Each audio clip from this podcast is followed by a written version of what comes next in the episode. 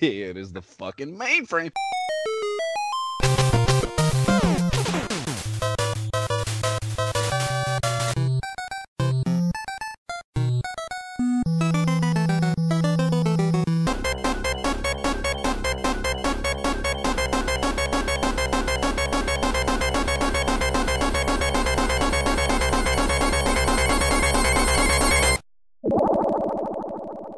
The Imperial Scrolls of Honor podcast. I'm Josh Folan. And I'm Jay Baxter. And we are going to be bullshitting about the formative years of console gaming as we revisit the periodicals that covered it again. Game Ep going down in this biatch today. We are fighting back against the establishment in Strider on the Nintendo Entertainment System. Uh, and what a battle it was. Uh, the the emulation disclosure I emulated on Nestopia me and my PC with the NES Advantage piped into uh, a USB port via a Tomee USB adapter. Jay, how did you play? I emulated this through OpenEMU on my desktop Apple computer uh, with the standard NES controller, the USB adapter be part of the ISOH movement. Give us validation on your podcast platform of choice in the form of rating and or reviewing, and we'll read it on the pod. So, what are we jamming on now, Jay? What are you jamming on now?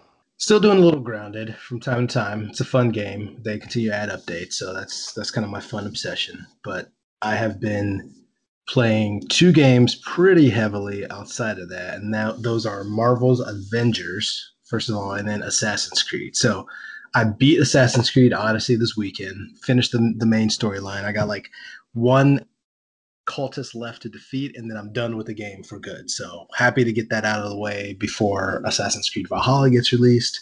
And, and yeah, does, it ha- does it have like, is it the kind of game like Skyrim? You can beat the game. You can think you did everything, and then you can wander around a little more and find more quests if you really want to. Is it that kind of game, or is it a, a, a more finite? Uh, no, there's there's definitely more you can do for sure. Okay. yeah, there's there's a DLC. It's a type of game that honestly that was so much fun. If I didn't have other games I wanted to get into, I would just keep playing the DLC and keep doing stuff. Yeah. yeah. But I'm I'm ready to move on. It's it's been a fun ride. I'm ready to leave ancient Greece. it's good. It's very healthy uh, of you to be able to separate like that. yeah, it's it's awesome. But uh yeah, man, I've been playing Marvel's Avengers really heavily. So I bought Courtney Avengers for her birthday because she wanted that. And so, you know, knowing that it was multiplayer, I bought it too. And it's a lot of fun. It's the storyline is really cool. When we're actually able to play together, it's fun, but the game itself definitely has some issues. They definitely need to work out some bugs. It, I wish it was longer. Is that why? No, this is on uh, on um, Xbox. Do you guys each have your own Xbox too? Yeah, man. You're psychopaths. Dude. Dude, well, we've never talked about this. Okay, real quick, real quick backstory. So we had the one Xbox when we first moved here, and that's all we had. That's all we were planning to get.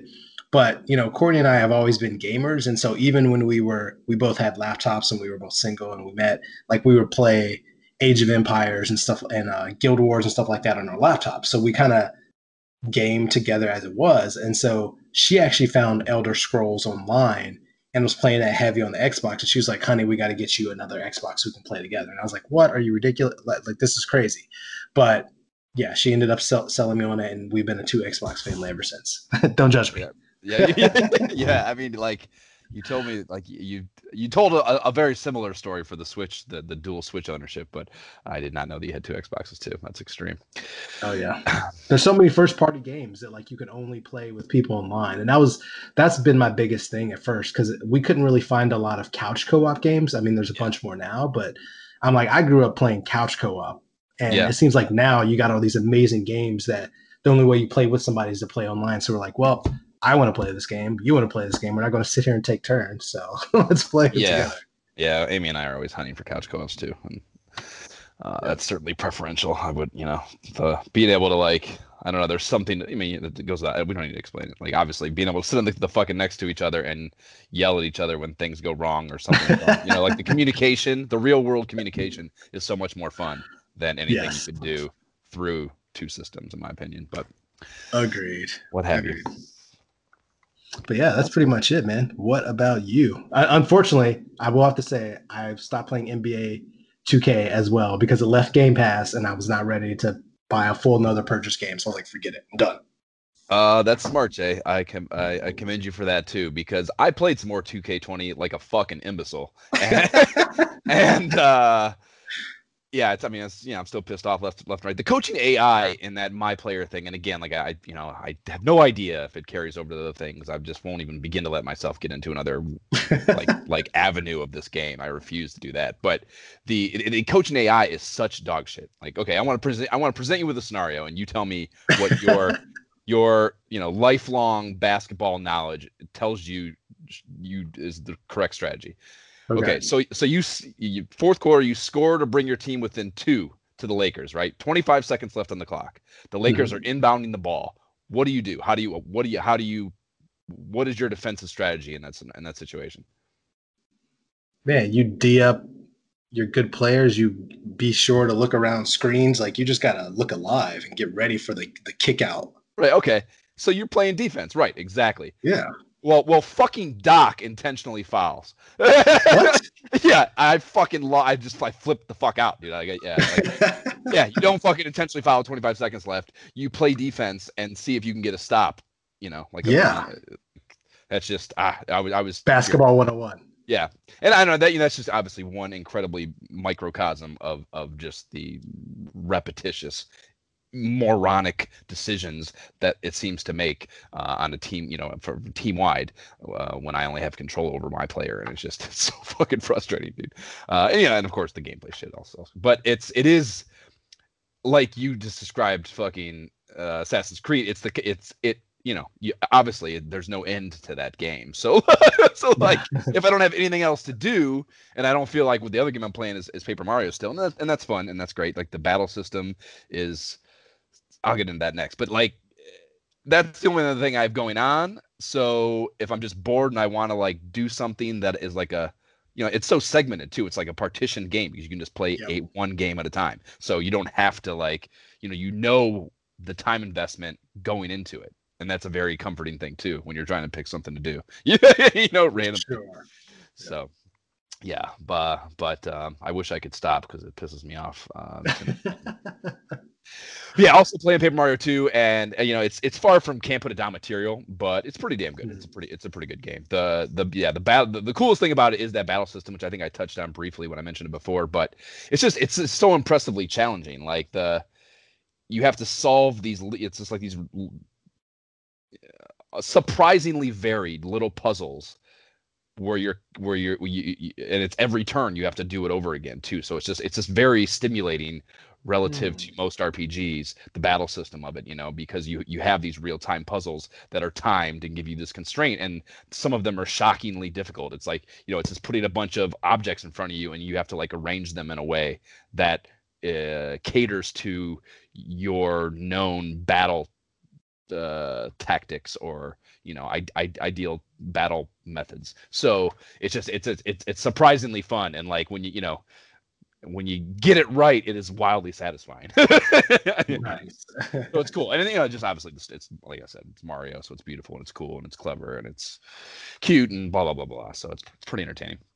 Um, other than that, just uh, occasionally I will I will still grab Outer Worlds, but I'm bored like almost immediately as soon as I fucking get it going. So I don't know. I, I don't know if I'll ever get to the end of that or not. But the other one of the current event thing I did I, I watched I, I I saw I noticed you saw it on the on the internets, but High Score on Netflix. It's a it's a six part documentary series on the history of video games and it, it actually covers where a lot of these are usually very segmented. I feel like they, they only deal in like consoles or you know one specific thing but this kind of covers uh, it goes across the formative years of arcade console pc and it goes it's pretty varied in the interviewees within each of those two. So like I think it covers like a wide swath, or the not even a wide, the entire swath of of video games coming to be in the in the U.S. Or actually, it also uh, it deals with Japan too, so it's kind of international look. So there's some things too there because like you know I I I kind of pride myself on knowing probably more than I should about the history of gaming up through probably the mid 90s, I would say is about my cutoff.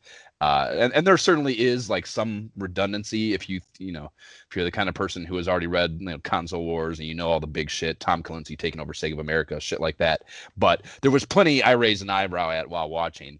Uh, and, and a lot of it because of the international, the Japanese uh, focus at times, that that has a lot to do with the two. Because I, I haven't, I admittedly have not dived into much of the Japanese gaming history, so it's pretty cool. It's, and it's and it's just so fucking well done, dude. The type, the the, the opening credit sequence is, uh, if you you know, if you like video game old video games in any way shape or form you will not it, it's a it's an intro you don't want to skip you do not want to hit the skip intro button uh, which is you know that's rare if you're sitting there just hot boxing episodes of something.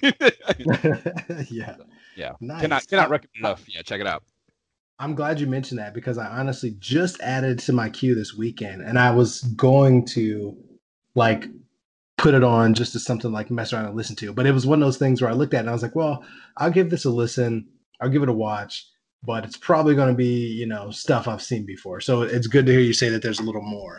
Yeah, to, yeah, yeah. To it, it dives a little deeper. It's it's pretty good, and All especially right. I mean, you, you know you, you you were not a big PC gamer too, so that aspect of it, I assume, will be uh, somewhat of a um, enlightening part of it. You know, a third of it, I would say, is probably, or a little less than a third of it, maybe, uh, is devoted to PC stuff. You know, they talk about Doom a lot, which is Doom is kind of one of the ones. If, you, if you've read anything about PC gaming, Doom is one of the you know tried and true stories that are always fucking part of that. But um, there's other stuff too. That's cool. Anyways, Very yeah, cool. check it out. Well, we're gonna be it's gonna take us long enough with Strider, I suppose, and it's gonna be fucking painstaking. So let's get to it.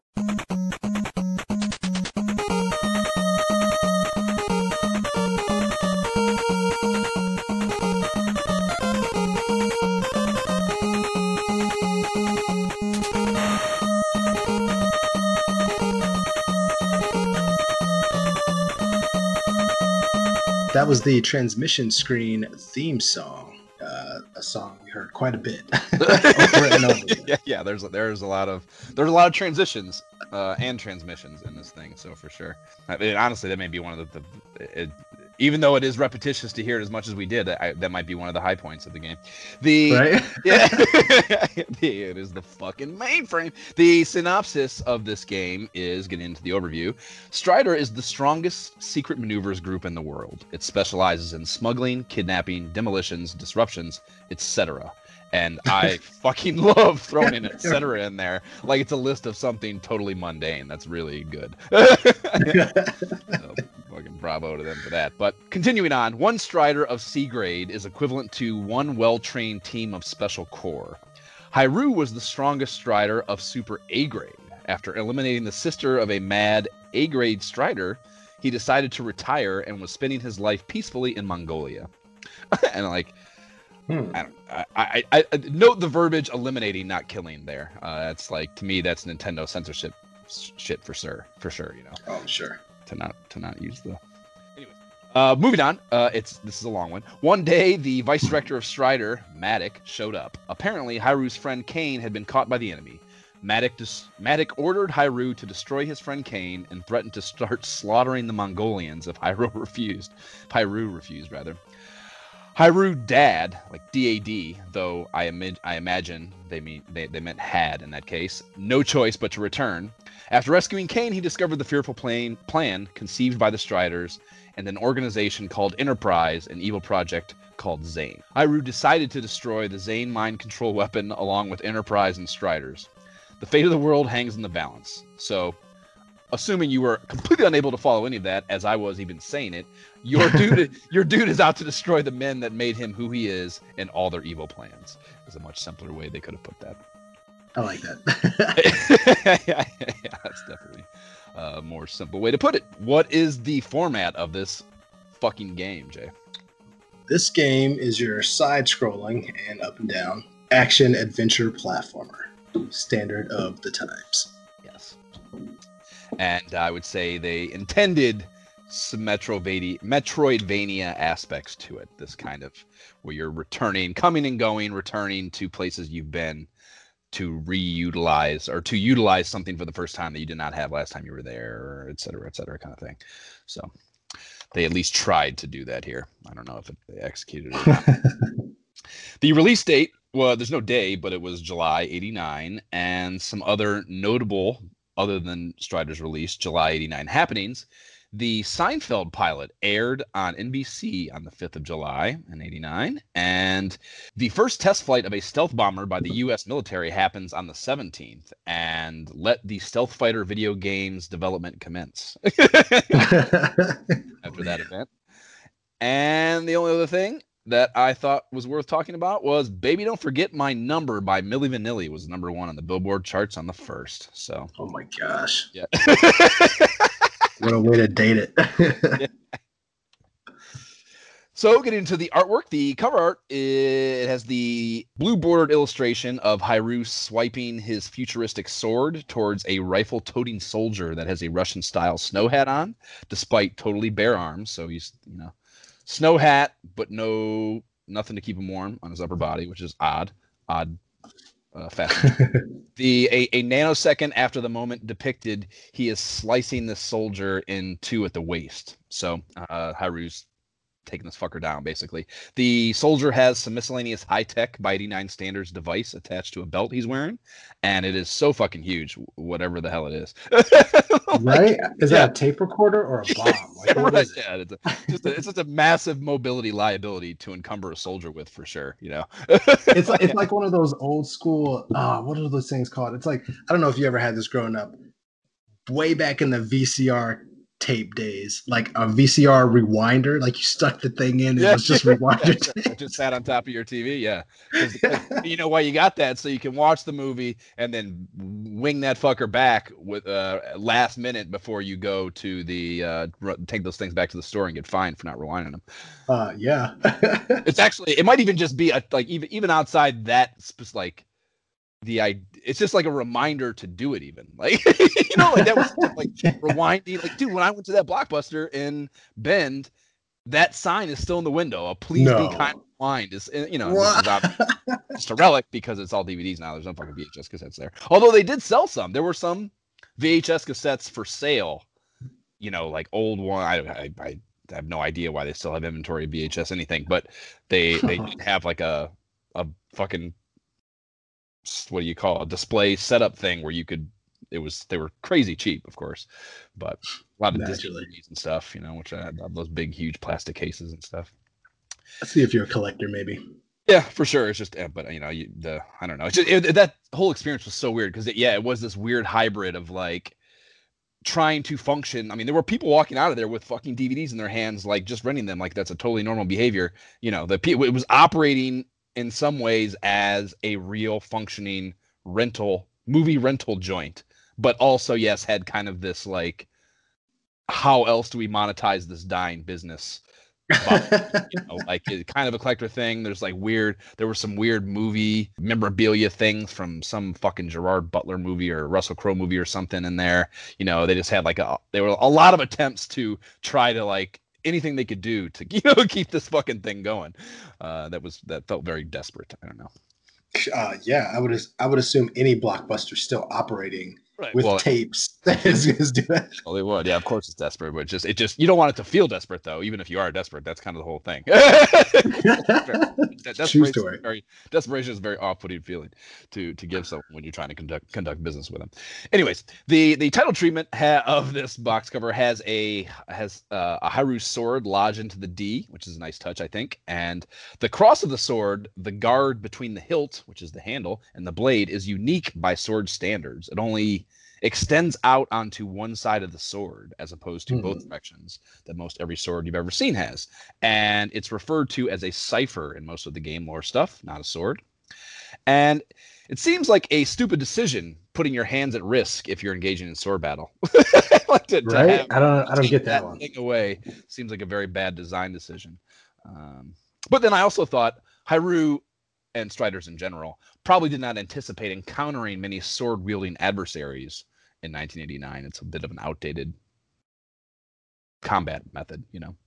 Yeah, he's uh, fighting a dude with the gun. Like, yeah, exactly. This dude has a gun, and, and, most everyone he fights probably does too. So you know, uh, I don't know.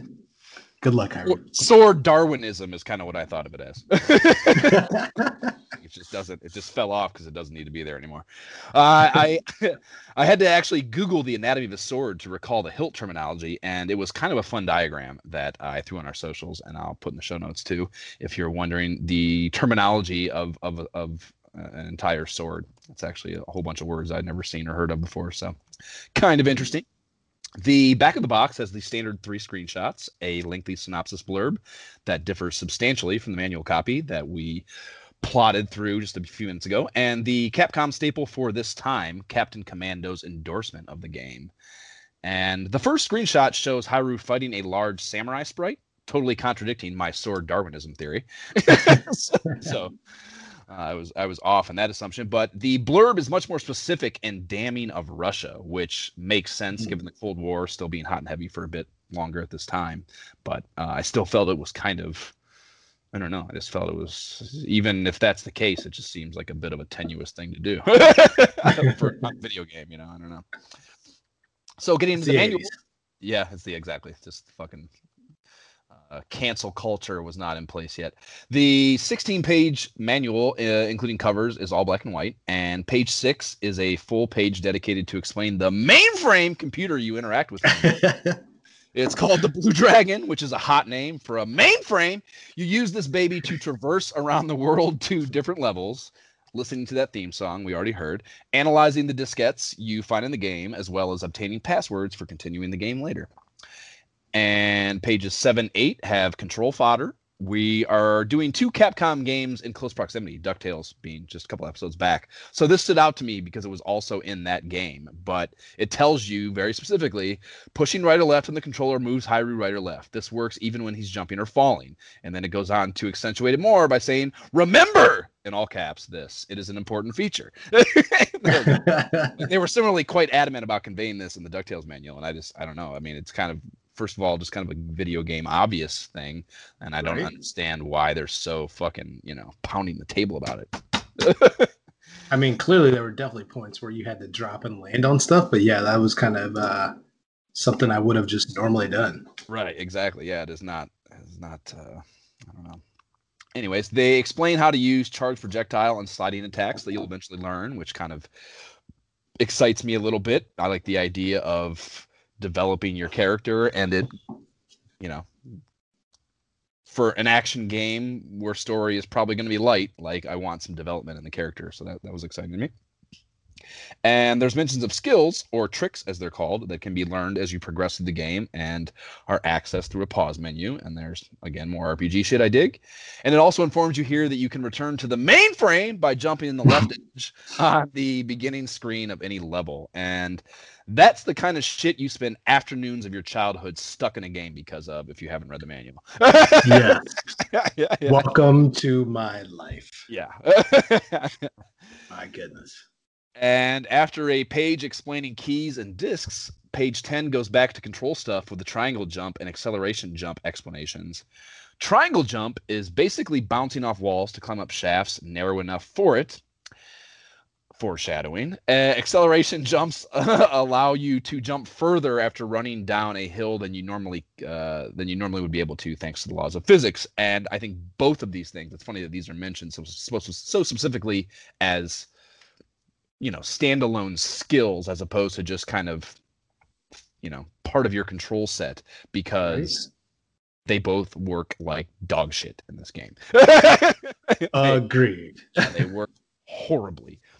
And the last thing in the manual, page 13, has a blurb on passwords that I liked. Even though Haru is defeated, his accomplishments are remembered. And I just I like that writing as a way of thinking of passwords. A, what history does this game have going on with it? So often, I mean, especially back in the day, when a game is released, you know, it's released in the arcade first, and then only after success there is it made for home console market. But with this game, the NES version of Strider, this was actually produced in tandem with the arcade version. So I found that interesting. That is. Um, yeah. Also, it was conceived as and it differs so so strongly from the arcade version too. You know what? Honestly, this is the first time I actually didn't look at the the arcade version. Usually, I'm like reviewing the arcade to check it out. I actually didn't look at it this time. Yeah, it's way different. And I, I believe uh, the Genesis version of this which I also kind of want to play, despite what we'll say for the next however long here, is supposedly very arcade like and commended for it. Anyways, sorry to interrupt. no, no worries. but uh, yeah, I mean, this was actually also conceived as part of like a three-way collab between Capcom and like a manga studio. So this oh. could be familiar territory if you're a, a manga fan from the '80s. So. Yeah, that's sense. pretty much it on the, certainly has the that vibe side. to it for sure. I'm not surprised, but I, oh, I yeah. any, anything but a a manga fan. So I would have no idea. The last thing that we sometimes do here is the economic analysis, and I was too busy watching Josh Allen throw for a billion yards and touchdowns and shit, so there is no economic analysis. In light of this shortcoming, we'll be refunding 100% of all Patreon contributions for the month onto the video game.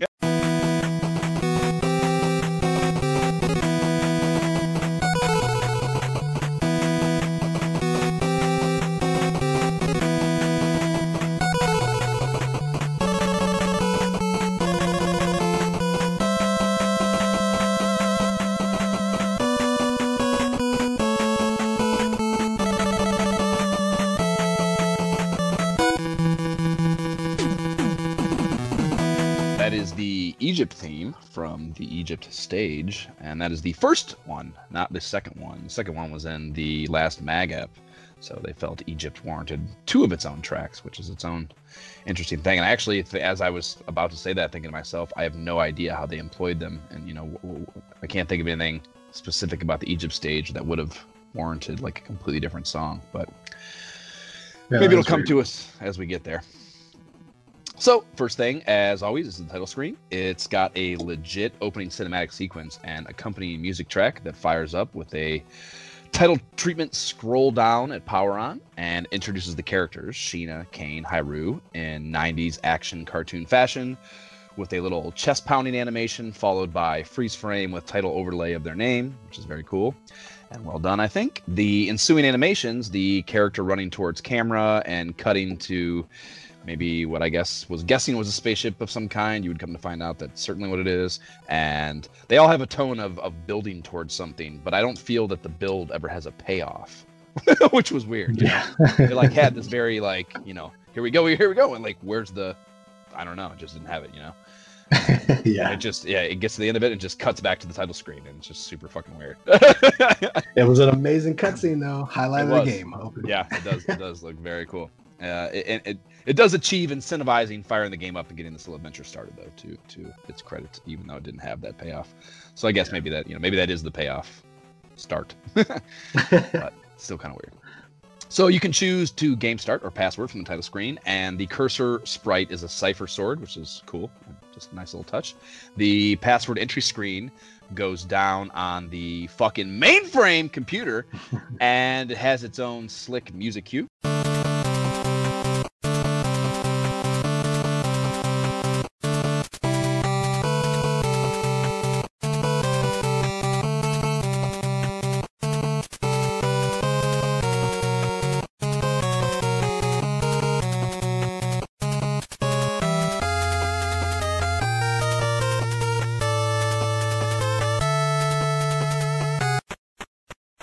Capcom is getting good at password entry shit. I, I, think is kind of what I was thinking as I was checking this out. This this release lining up right around Mega Man 2 and that game's righteous password matrix system.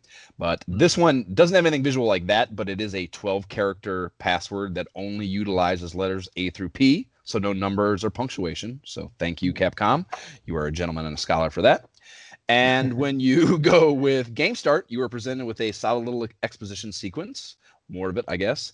And Hiroo scurries up to the mainframe and receives a message from a dude with a blonde mullet that's recently been subject to a major blowout, and a he's got a he's got a big scar on his cheek. And he says, "Hiroo, there is only one reason I asked you to come for. Cain has or was captured by the enemy. Since they know who he is, rescuing him is meaningless. Kill him. That is your mission." and that is, I think, clearly unprofessional military superior candor. right? the, the exclamations being on that directive, you know, because the, there is an exclamation point at the end of it. so. Dude, when I read that, I was like, wait, so I just got to go kill him? Like, are you sure? Like, I, I, don't know if I want to go on this mission. Like, yeah. right, thought yeah, we were cool. Yeah, and he's like he's out of you know he's he's out of the game. You know, Hiryu's out of the game. He's retired per se. So like you just you know it just it just doesn't. They're just you would have, there would have to be more tact. Questionable from the start. Like Yeah. yeah. I don't know. I don't know, Chief. I don't know if I'm good on this one. Right. So, and you know, to Hiryu's credit, he ruminates on this after end of transmission, and then eventually does talk himself into not doing it. It's like, or at least not doing it as he says, as as the the guy told him to do it. You know. So then can pick one of the three mainframe menu options: transfer, analyze, or password. And transfer is the way to go here. And selecting that initiates a little screen animation of a wireframe matrix, kind of opening up into a world map on the, on the screen of the computer and there you have like a, a, a world map and there's a pin drop in, in central asian uh, central asia titled kazakh and kazakhs are a race of people that inhabit kazakhstan kazakhstan why can't i say that Kazakh, kazakhstan Kazakhstan? kazakhstan jesus fucking christ but, but it is not a map destination Kazakh. Yeah, it's a it's a race of people, not a place. So I don't know. I, I'm guessing Kazakhstan uh, was was just too many characters, but that raises the question of why choose a different, relatively obscure locale instead. You know, right? Could have chosen any place. yeah, uh, whatever. But this uh, was indeed part of the Soviet Soviet Republic, so they're at least keeping with a theme and in factual fashion, to their credit. And it's the only option you can choose. So off we go. It cuts from there to that spaceship that was in the title cinematic, and there's like a small burst of light that shoots out of it and downward. Presumably, this is Hiryu like buzzing down to Kazakh, and you're then dropped down into or onto a futuristic-looking industrial space platform, and you can get acclimated with Hiryu's mechanics. This game's controls, which are one of its just shining little beacons of hope.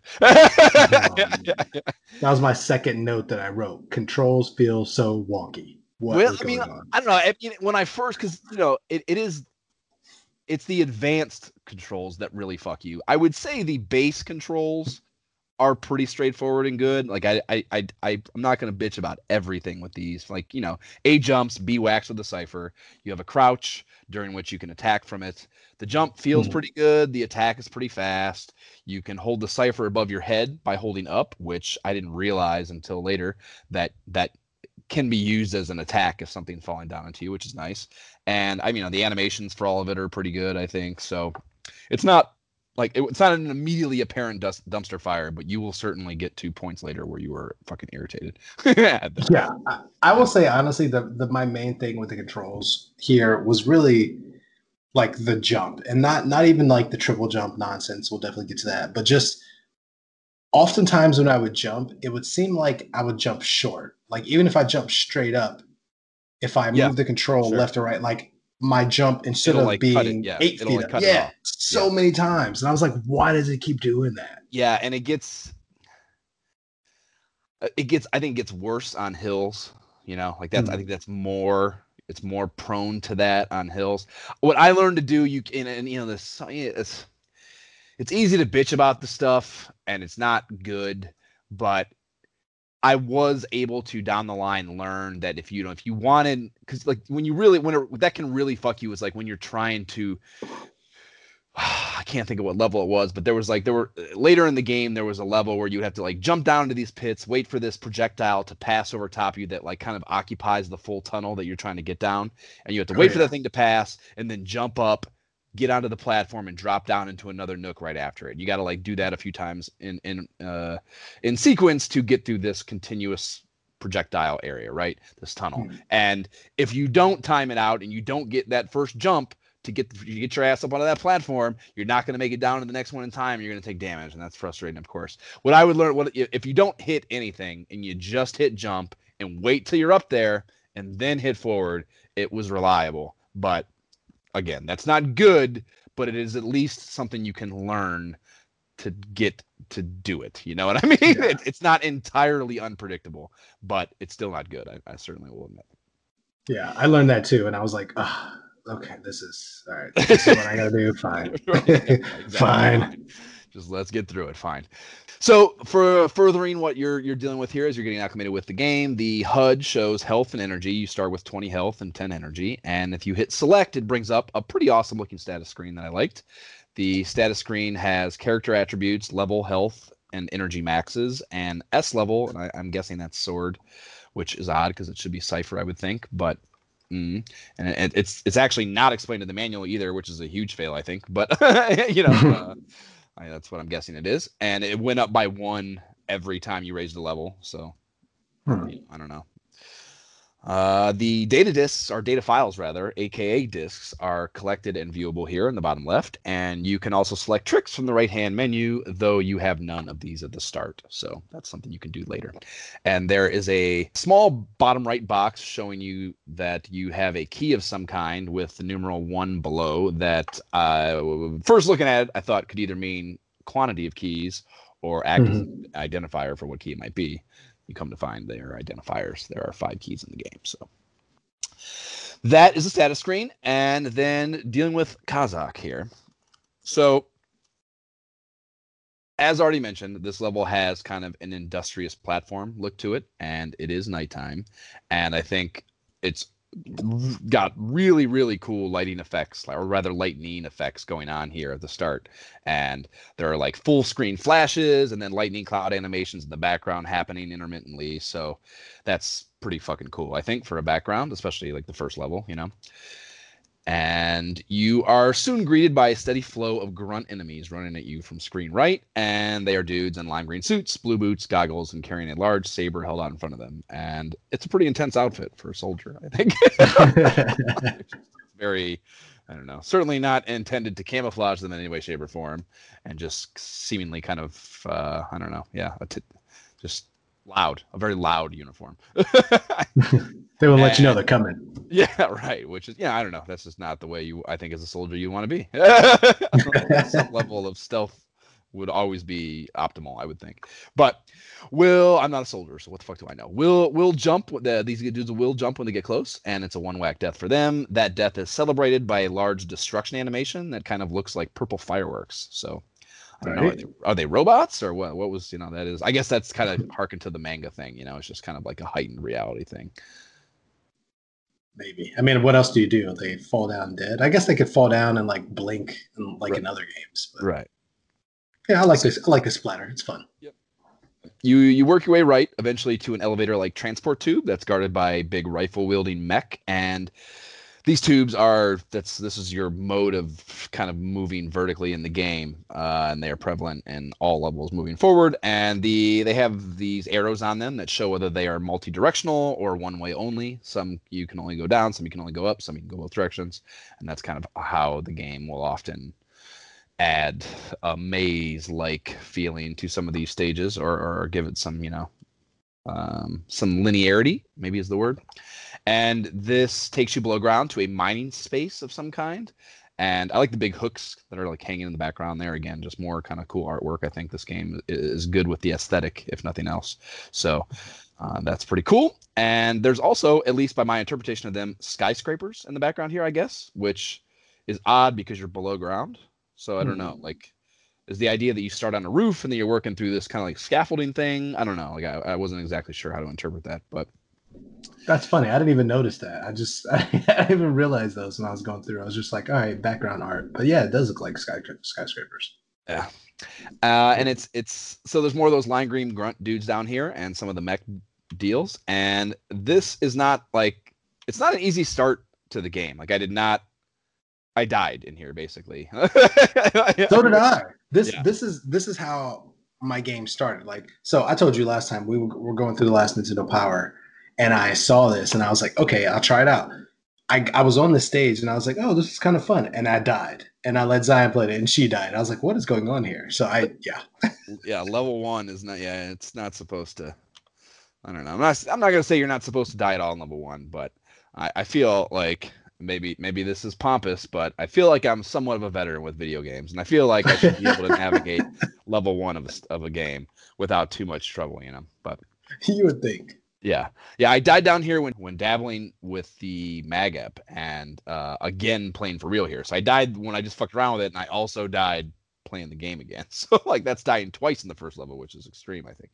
But anyways, so you, you fall down to the bottom, and there's spikes down there of, of this area, and those will wrap your ass up for sure. And I was unable to jump over them without taking damage. And this is another instance of you got to mm-hmm. teach yourself something that doesn't really make any sense. You know, you don't, you can't run and jump over them. You can't get like you don't accelerate enough to get over them while running.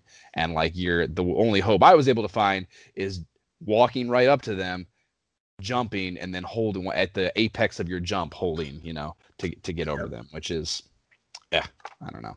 Not what um, you would think you would have to do. right, exactly. It it takes some some damage taken to, to learn that for sure. And so after getting walled by those spikes, you can work your way to an elevator tube area in the bottom right that allows you to move vertically upward. And you pass what looks like a door labeled S3, but it's locked. So you're learning that, oh, I can't do that now. I'm going to probably have to come back here at some point. And that doesn't mean you'll remember, but that doesn't, you, you are learning it. and you, uh, not long thereafter, find file diskette number one on the level above it. And it's worth noting, I think, that these diskettes look just like five and a quarter inch diskettes that were used in old school desktop computing. And this sent me down a little rabbit hole on kind of like disk history. oh man, I, I enjoyed quite a bit. So this style of disc, like this magnetic thing wrapped in that kind of floppy vinyl covering, they, mm-hmm. these, these were first introduced in 1976 as a 110 kilobyte max capacity deal. And through various density innovations, improvements would be made through 1982 that would get these up to 1.2 megabytes on the high side. And I was not aware that these had an eight inch predecessor that were in circulation before them. So five and a quarter is the, the size you're thinking of from like grade school. There was yeah. a big ass one, eight inches, like you know, almost twice what? as big that that were used previous to that up, up to 77 and these would also end up being 1.2 megabytes before coming extinct. And just to fill out the floppy disk timeline the 3.5 inch floppy disks that weren't so floppy were released in 1982 also and those eventually would phase out these uh, these floppy disks. Like I, I remember there was there was a period like when i first started fucking around pc games you could you would buy games sometimes and they would have both versions in the box you know? Really? Yeah. oh, yeah just it's uh as opposed to selling different versions, which tells you how expensive those things are to make. uh, virtually free if they're just fucking handing them out for no re- no reason in all in all formats. Anyways, it cuts to a black screen with the words "File number one acquired" upon picking it up, and I like this very much.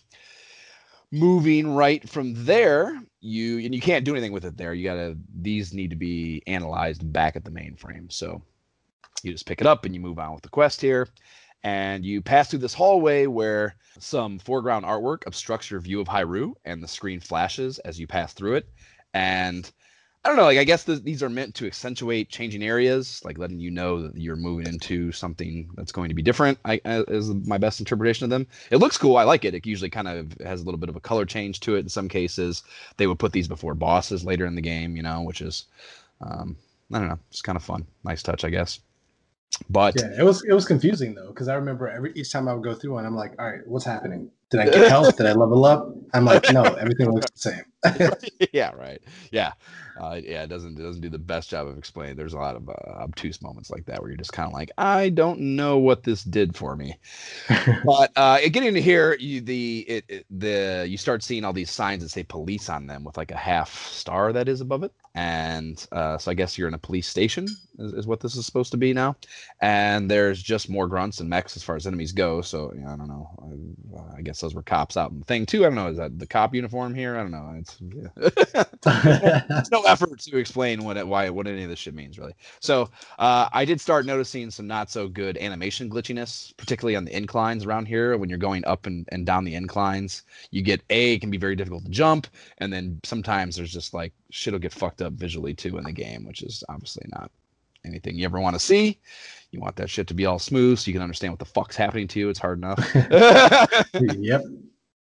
And you reach another door labeled S1 after working your way down a ways and then back up. And you move through a number of similar looking rooms with the same door on each these s1 doors and you kind of there's things dropping out of the ceiling grunts and mechs and shit they drop out of the tubes uh, until the second to last room that has a different kind of robot with a big claw protruding from where the face would logically be and these will swing their claw down then kind of bumble towards you very very lumberingly And they do a solid amount of damage with the claw, five health, where the grunts only did one on contact. So at 20 health, that's a big deal, you know, Mm-hmm. a difficulty jump. And after that, there is a room. That's probably the last time I think in my notes, by the way, that I will do make any effort to talk about specific enemies because, with the exception of mini bosses and bosses, because the enemies of this game are just like nondescript and meaningless. You know, like it just there's just no some yeah they look different but like and like some of them will have slightly different attack mechanics and shit.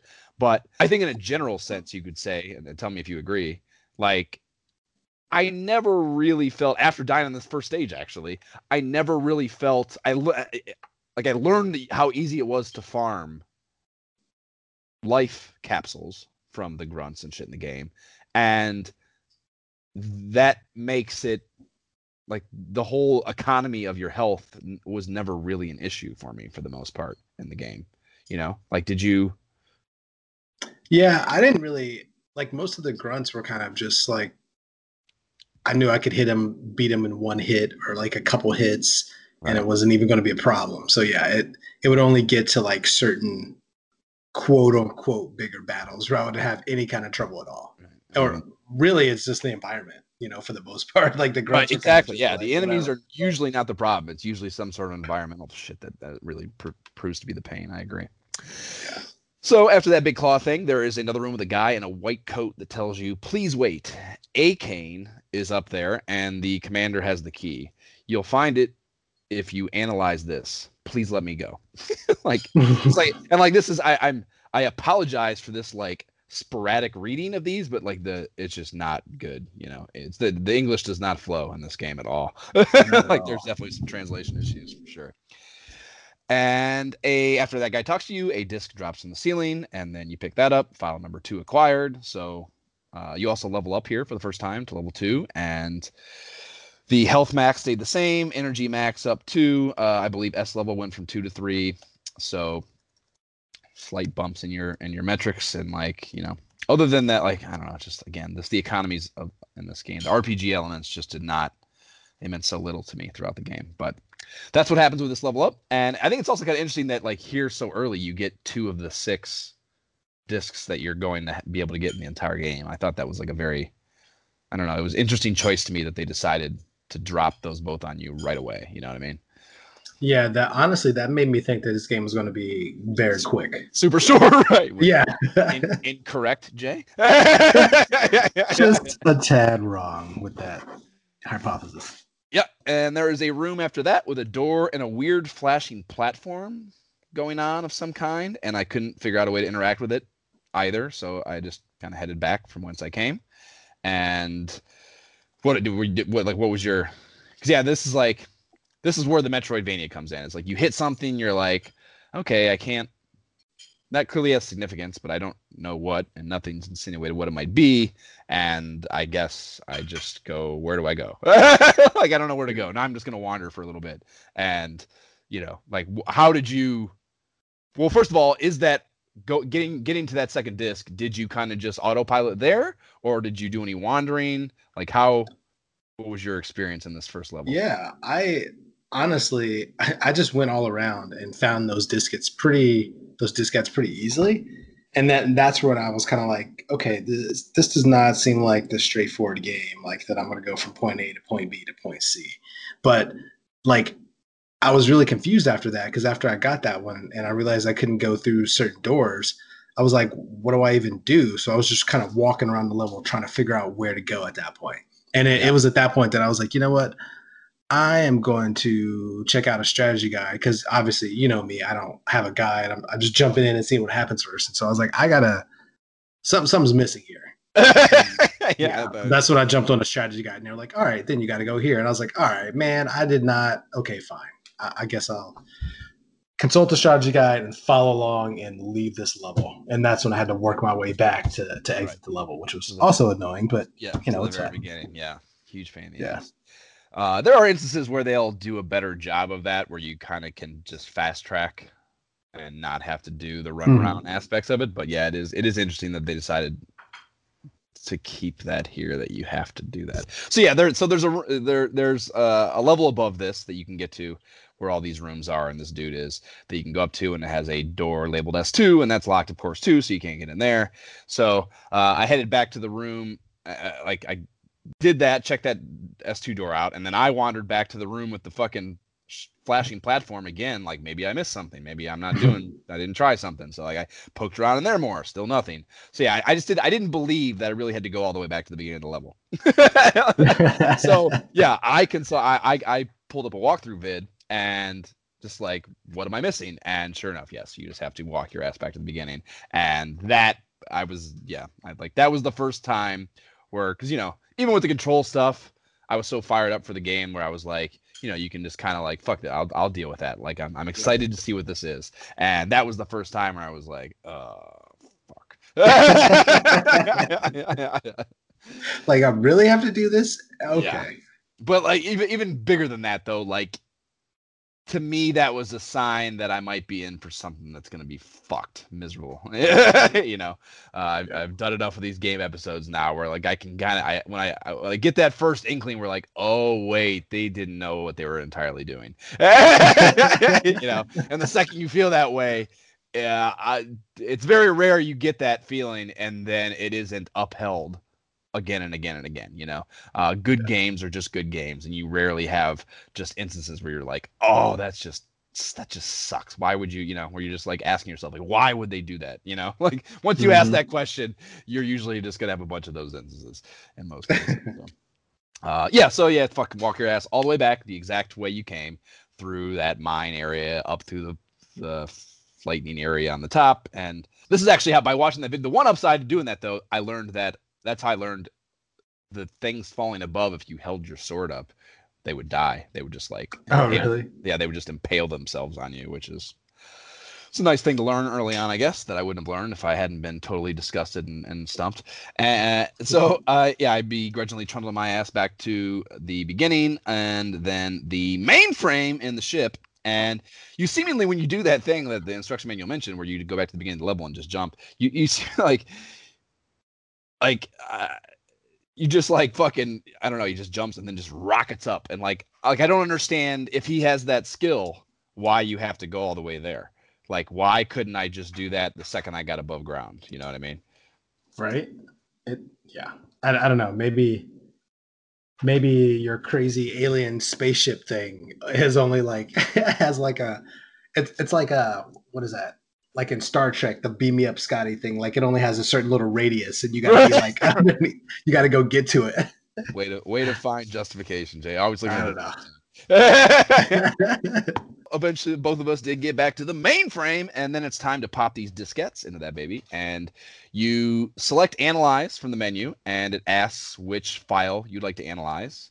So I did file one first, and this is a message from a cat that calls himself Ryuzaki and identifies himself as also being a Strider. And he looks a little like Ryu from Ninja Gaiden, in my opinion, mm-hmm. like all the way down to his blue ninja mask.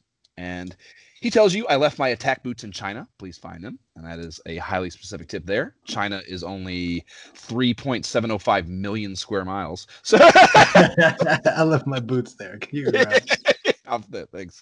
Thanks, dude. And file two is next. And this guy seems to be dressed much like the dude you got the disc from, all white military shit. And he says, Vice Commander, it's me.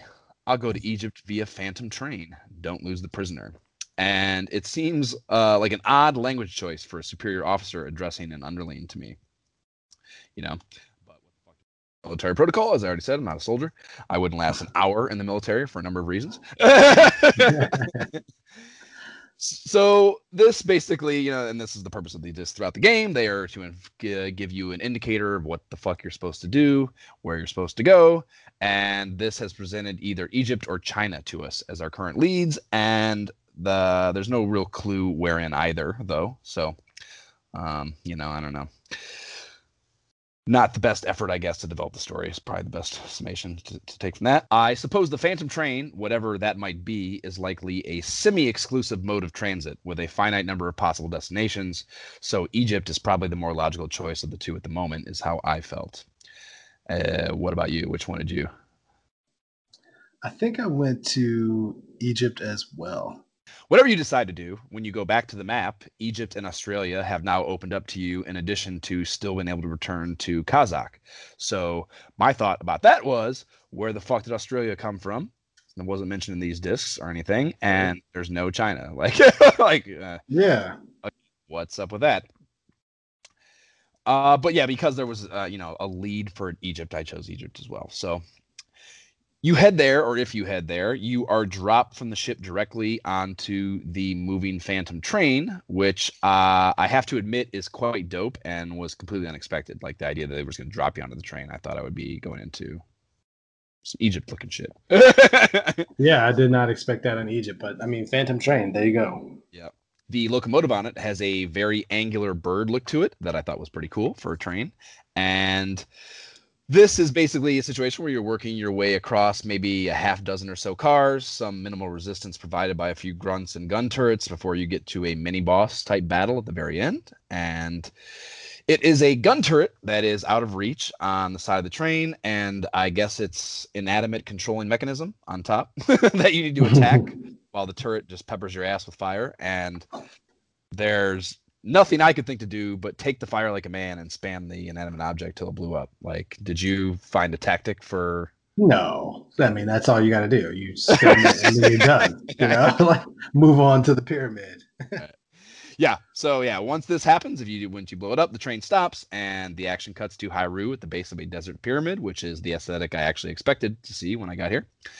And the music here is that hot ass track that you threw at us in the last magazine episode. So that's where Egypt 2 plays. Maybe actually, uh, you know what? That makes total sense then. The first one is probably on the train.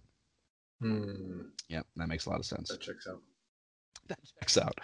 As you scale the side of the pyramid, the background turns from sand to blue sky, which to me implies the sand is meant to be interpreted as an isometric deal that meets the horizon in the distance. And this is weird as fuck because Hiryu and the pyramid are clearly being viewed directly from the side. And I know it's just NES and whatever, but it felt very like a very weird choice to me, you know, to have that perspective thing meshed with this perfectly straight on thing that scrolls with you. You know what I mean? It's just a it's I do. I didn't even look at it like a perspective thing. I was like, so there's just super high sand dune next to this. But then, like you're pyramid? just walking through it though. I mean, there's just out don't. That's possible. I'm not gonna say it's out of the question. Don't get me wrong, but it would certainly make yeah. more physics sense. I, I did make note that it seemed kind of weird to me. Yeah, for sure. Also interpreted uh, that this game is very intent at this point on on presenting these 45 degree inclines and declines is a large part of the challenge in the game. That's where I first started thinking that to myself, like going up the pyramid, mm. you know, like you slow down when walking up them, of course, which is logical, and, and you just kind of like that would be fine, I guess. But you you just have this generally clunkier mobility when you're doing so. So the enemies presented to you when you're on these inclines, going up or down, are considerably more challenging to deal with, you know. So yep like a, a, it's used. I, I hate when games do that when they just use the control limitations or even shittiness, if you want to go that far, as the way of imposing challenge. Like I fucking hate that. You know what I mean? Oh yeah, the enemies go from super easy to annoying because of the background, not because they did anything different. Right. Yeah, it's just not. It's just not. It feels it's cheap and it feels like you're just being cheated as opposed to being presented. So you get to the top, and then you have to go back down the other side of the pyramid, and there is a locked S2 door and a tube down into the pyramid from there. And the background here is great. Once you go to, you have to go down the tube. You can't go through the door, of course. So the background down below is great. It's got sarcophagi lined up in the shadows, and I worked my way down into a water area and learned by dying that Hiryu loses life and quickly when in water. Same. yeah, which this elite soldier can't hold his breath at all. Like, mm, that's not very elite. Yeah, yeah, yeah, yeah, not elite at all. Not elite at all. They skipped over that part of the training program, I guess. Send them to Navy SEAL school. Yeah. Get some real training. Uh, so after loading, I decided to ascend instead of going down toward the water, and I quickly reached an area where I thought to myself the triangle jump might be the key to getting up onto a platform, and I could not figure out how to execute it. And I just first like first step as you know if you were to buy the game you would look at your instruction manual and like try to ascertain from that a way to employ this tactic or this this mechanic right so the instruction manual says jump toward a wall and when you hit it jump again in the opposite direction it is even possible to do a series of these and climb chimneys and i thought chimneys was a weird word choice there but more importantly this explanation did not help me do the move and so for a reason I can't really explain, this prompted me to do. If you, maybe you'll remember me saying it, but I was like, you know, we, we were going through these the last few episodes of Nintendo Power, and maybe even Game Pro too, and there were a bunch of instances where they were they featured Strider in the counselor's corner and classified info sections, you know. And I said I was like, all these like appearances must mean I should read these. you know, yeah. shit is something's hard, and that's why we keep seeing this in these sections. So uh, I'm gonna make sure to go back and read them when I before I play the game. And I didn't do before I played the game, but this happened, and I was like, I kind of I just have this feeling that this could be valuable for me. So I started with issue nine, and what do I find as the lone classified info entry for Strider?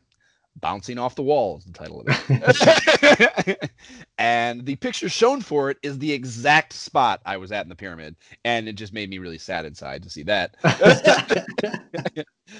and it calls this an essential technique, but also a little tricky to master. And the, they say that the verbiage they use is our agents have spent long hours perfecting the triangle jump and have come up with a few tips that make it easier to execute. Those tips are Jump up, and as Hiryu hits the wall, press the A button repeatedly and rock the control pad left and right. After a few tries, Hiryu should bounce off the wall and up to the next level. If you have a controller with a turbo option, try turbo jump while hitting the wall. And what they're essentially saying there is the fucking game is broke, and this mechanic doesn't work reliably whatsoever. You never you never want to see words like after a few tries and should. mm-hmm associated with control mechanics at all. And is this where you texted me? Is this spot? So I think it was later in this level, like not the first jump, but because somehow, like the first spot where you have to use that to get up, I did it pretty easily. Like I was able to bounce like intuitively. Yeah. Like all right. Well, it's only it's only one. You yeah. only, you don't you don't actually have to do the the carom back and forth. You just have to bounce right. off that one thing and get right. So I, I did that here and I was able to do it. And I was like, oh, that wasn't that bad. And then it wasn't until later on at the spot where I literally can't go up until I bounce off the wall twice. That was a spot where I was like, what is ha- what is this? So yeah. definitely on this level though. Yeah. Uh, yeah, and it's it's really fucking bad. And uh, you know, like I wish I should fucking pull it. What let's put. Let me let me see if I can find the text real quick. Uh, exactly, exactly what I said to you. It's pretty good. Playing the Jeopardy music here. So yes, Wednesday, 7:22 p.m. Incoming text from you, dude. F this game and it's in quotations triangle jumps. Three laughing, laughing hysterically emojis from me. Jay says I might not keep playing, and I say, yeah, those leave much to be desired. There's only maybe two instances, thankfully you say, I literally can't go on. Ugh. it's like there's a Nintendo power, Nintendo power tip, classified info, I believe, issue eight or nine. It's mildly helpful. And I would say using the advantage is helpful. You kind of just got to spaz out on the controller. You're like, these, these, controls are miserable, dude. and then I laugh again. Advantage didn't help. Uh, and then I say, the jumping when going down declines is the other real shit. So yeah. So yeah, very, and I, yeah, I say with the turbo turned on for jump, just wiggling the controller back and forth. That's how I did it. Maybe a solid 30 or 40 seconds of it. So yeah, I mean, that's you know using the NES advantage, like I said. So you know, I mentioned before how like you know like running in in RPGs, for example, when you just like fucking manically jam on the on the joystick in like a spas a spastic fashion. That that is how I got to work. just literally turning my turbo on for the jump button, holding the button, and then just I mean like I, and like and I got the thing in my lap too on a computer chair where I have arms. So I gotta like wedge my elbows down below the arms so I can hold the controller in place for this, you know, on my legs, yeah. and I gotta like push down hard enough so it doesn't slide anywhere because I am just like manically ripping on that goddamn joystick uh, to to get him to do it. And even doing that, I would have to do that for like 30 or 40 seconds to get up there, you know. Oh my gosh. Save save state immediately. So yeah, it's really bad and i just i don't even uh, you know again like we do these things with save states and like you know you get up there and you hit save fucking you don't ever deal with it again at least that particular instance of it and like i just can't imagine like my like I I I I'm pretty sure I mentioned like having played this game briefly, like having this memory of playing as a kid, but you know, I don't remember how far we got, and I don't really remember being pissed off, and I don't even know if we got far enough to to to have to encounter that problem. But I just can't imagine being a kid and like you're already like your ability to perceive the world and like solve its problems are already so limited. you know, like, I just can't imagine having that and just like being totally mystified, like uh, what you know you don't you can't you can't google some shit. You can't there's no one to talk to. You're just like there and like no solution. You know i just can't imagine what that uh, had to have been like to to so many kids you know uh, experiences I, I tell you what that would have been like. Well i guess mom you can take this one back to the store day early. I'm not yeah, yeah. not getting any farther here. Let's uh, get another let's get mario 3 instead. Uh yeah I, I mean, I, yeah, I adopted a terrible feel that I would get to a spot later in the game with a more difficult one of these being needed, and I would just not be able to achieve it, you know, and, and that is a really bad fear to have on the what second stage of a game.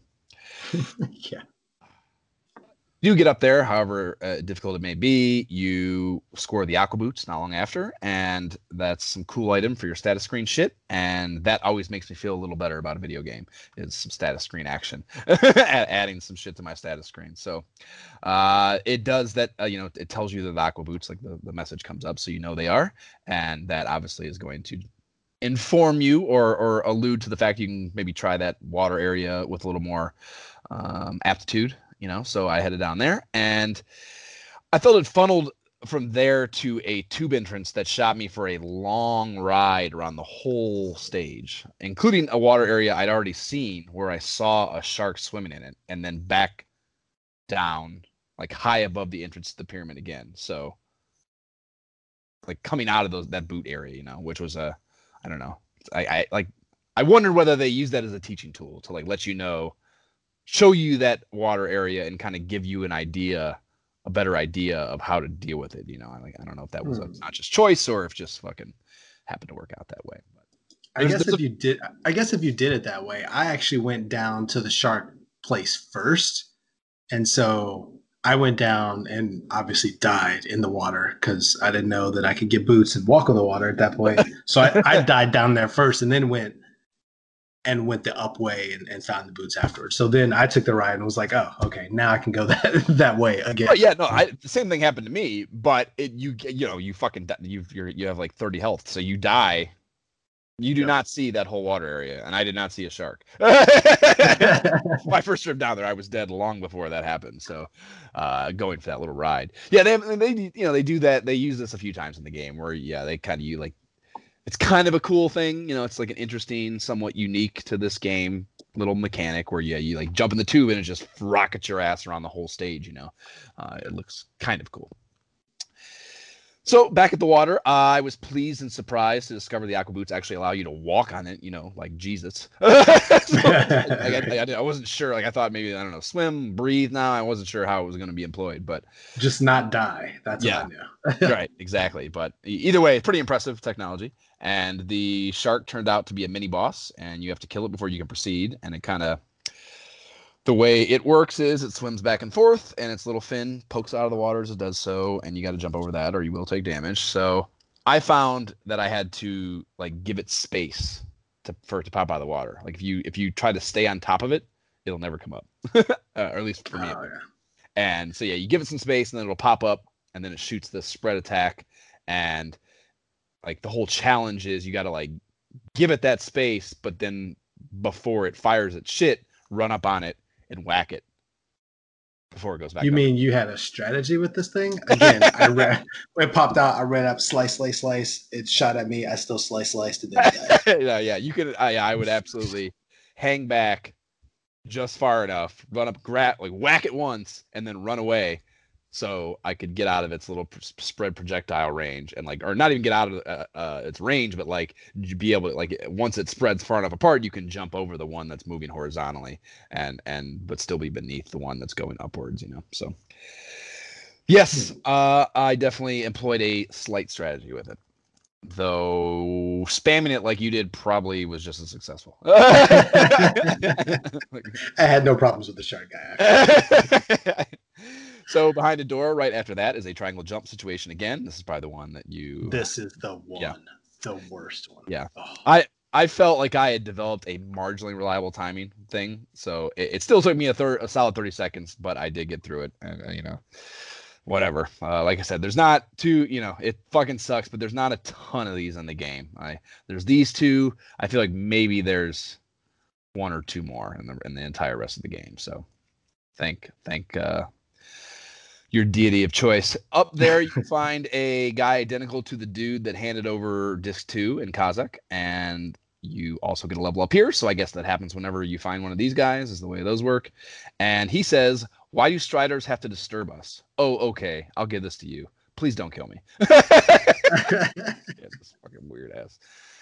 And key number two is the this in his little sentence there. And the level up resulted in a max HP jump to 25. So yeah, you're not even at I wasn't even at 30 yet. So max HP 25. So you're dead immediately in that water. And uh, you learn the fire trick here, and it's just a projectile that uses up five energy per shot. And a really shitty thing I think worth mentioning here about the the tricks, like once you like you select it, and then your attack button only does that. So, you know, we it's funny like again, retro gamers is bitching like there's just no way to make them happy because we like we bitched about in Castlevania we bitched about that the secondary weapon could always be employed by holding up and hitting the attack button and how frequently that would fuck you on jumps and stuff. But when you use it when you didn't want to. But here you can only do the attack after you select it from your status screen until you go back to the status screen and deselect it. Even if you run out of energy, your guy would just do a like a uh, an impotent whack of of something. You know, it didn't even look like the sword. It was just like an impotent whack of something where you're not doing any damage or shooting anything. So Oh, it just that was like- so frustrating. yeah, I mean, it, it kind of. I'll get into the- a little deeper a little later, but like it kind of because of that hassle, and also my just natural inclination to not want to waste the energy if I didn't feel like I really had to. Like I just I ended up just not even engaging the tricks for the most part, you know, and that kind of sucks. I think. Dude, yeah, I didn't. I was going to ask you about that because I didn't use a single trick. I used the medical and the jump, but like some of Yeah. those other ones, I didn't even Jump- touch them. jump you use because it's the game will force you to use it. Mu- Much like in Yeah. Adventure of Link, like there are just areas where if you don't use the jump, you won't be able to jump up, up that high. So you know, eh, you, you I never once thought to use it just as like a to make me more formidable in battle or something, you know, which Yeah. sucks. Yeah, And I think part of that is because of the whole like I tried to use one of them because I was like, oh, these tricks, maybe I should try one.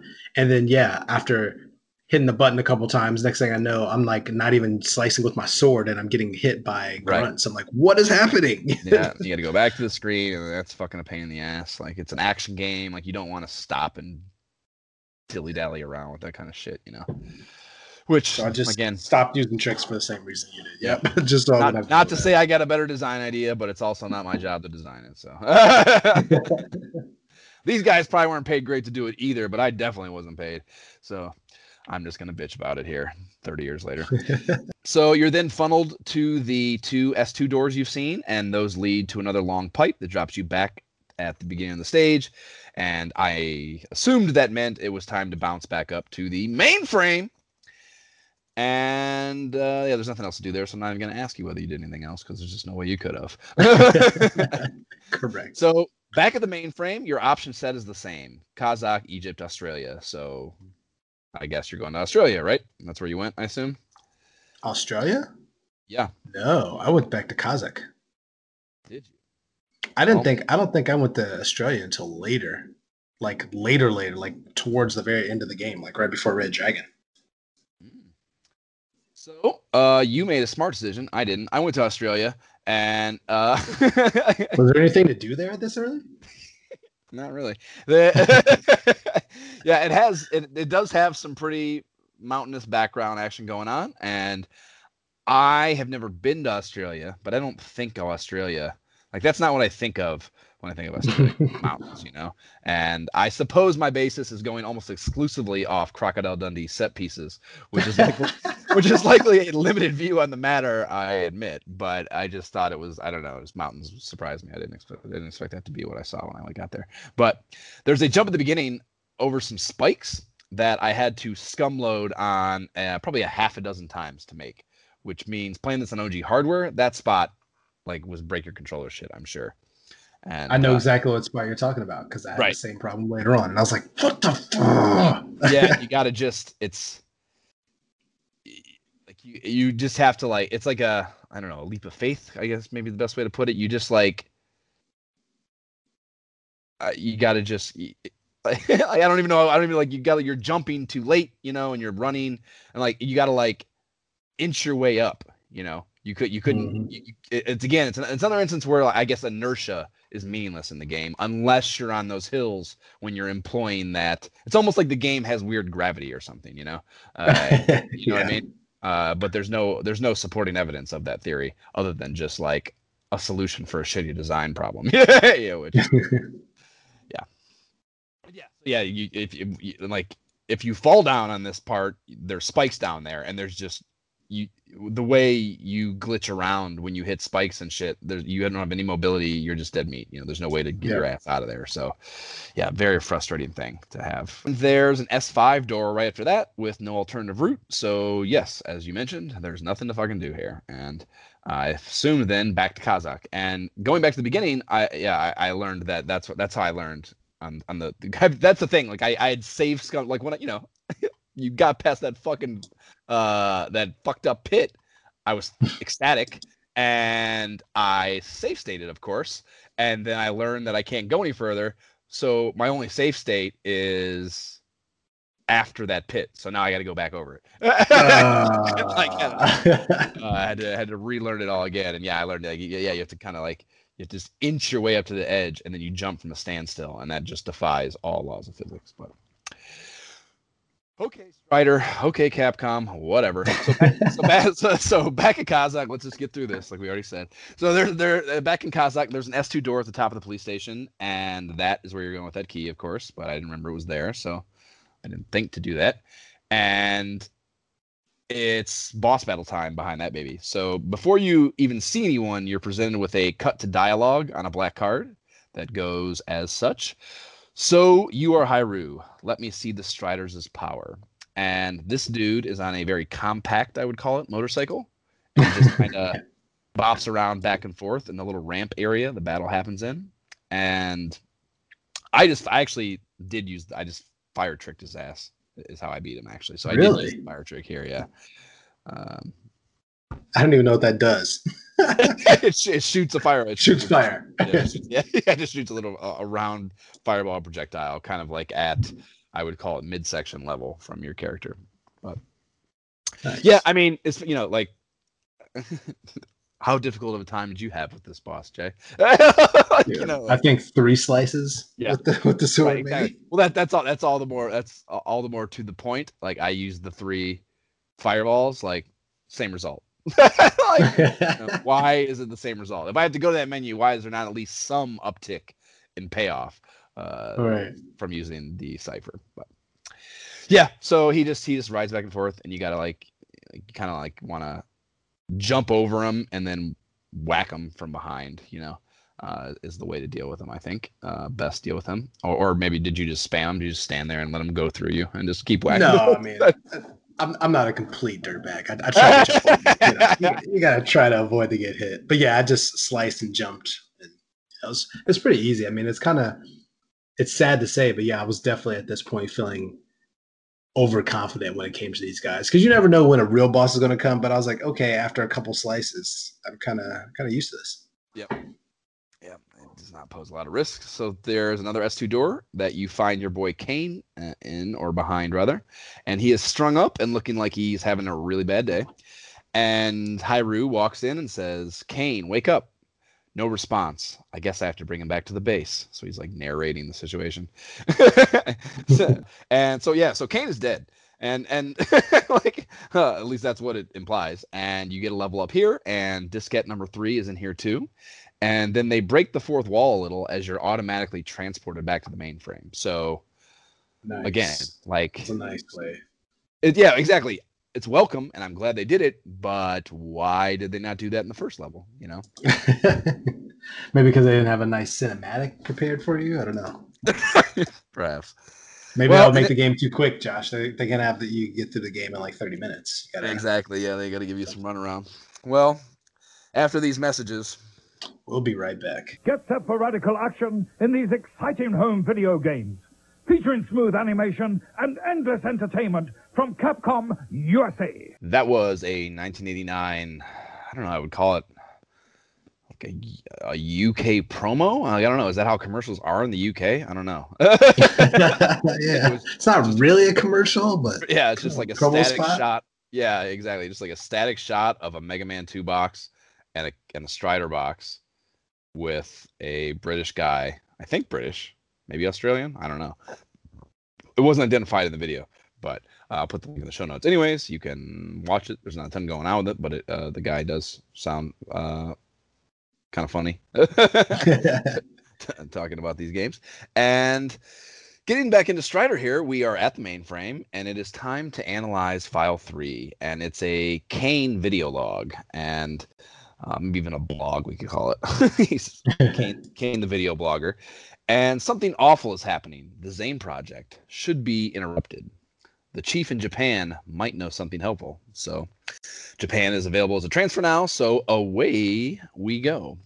And go to Japan, you walk a few steps and it just cuts to black and you get more kind of copy over over a black screen and it says under orders of the vice director, we can't let you pass here. We shall kill anyone who comes close. And then a samurai looking cat walks in from screen left and fragging him was easy breezy. The I, I kind of like I think you're basically AWOL now. I think this like is is the moment where you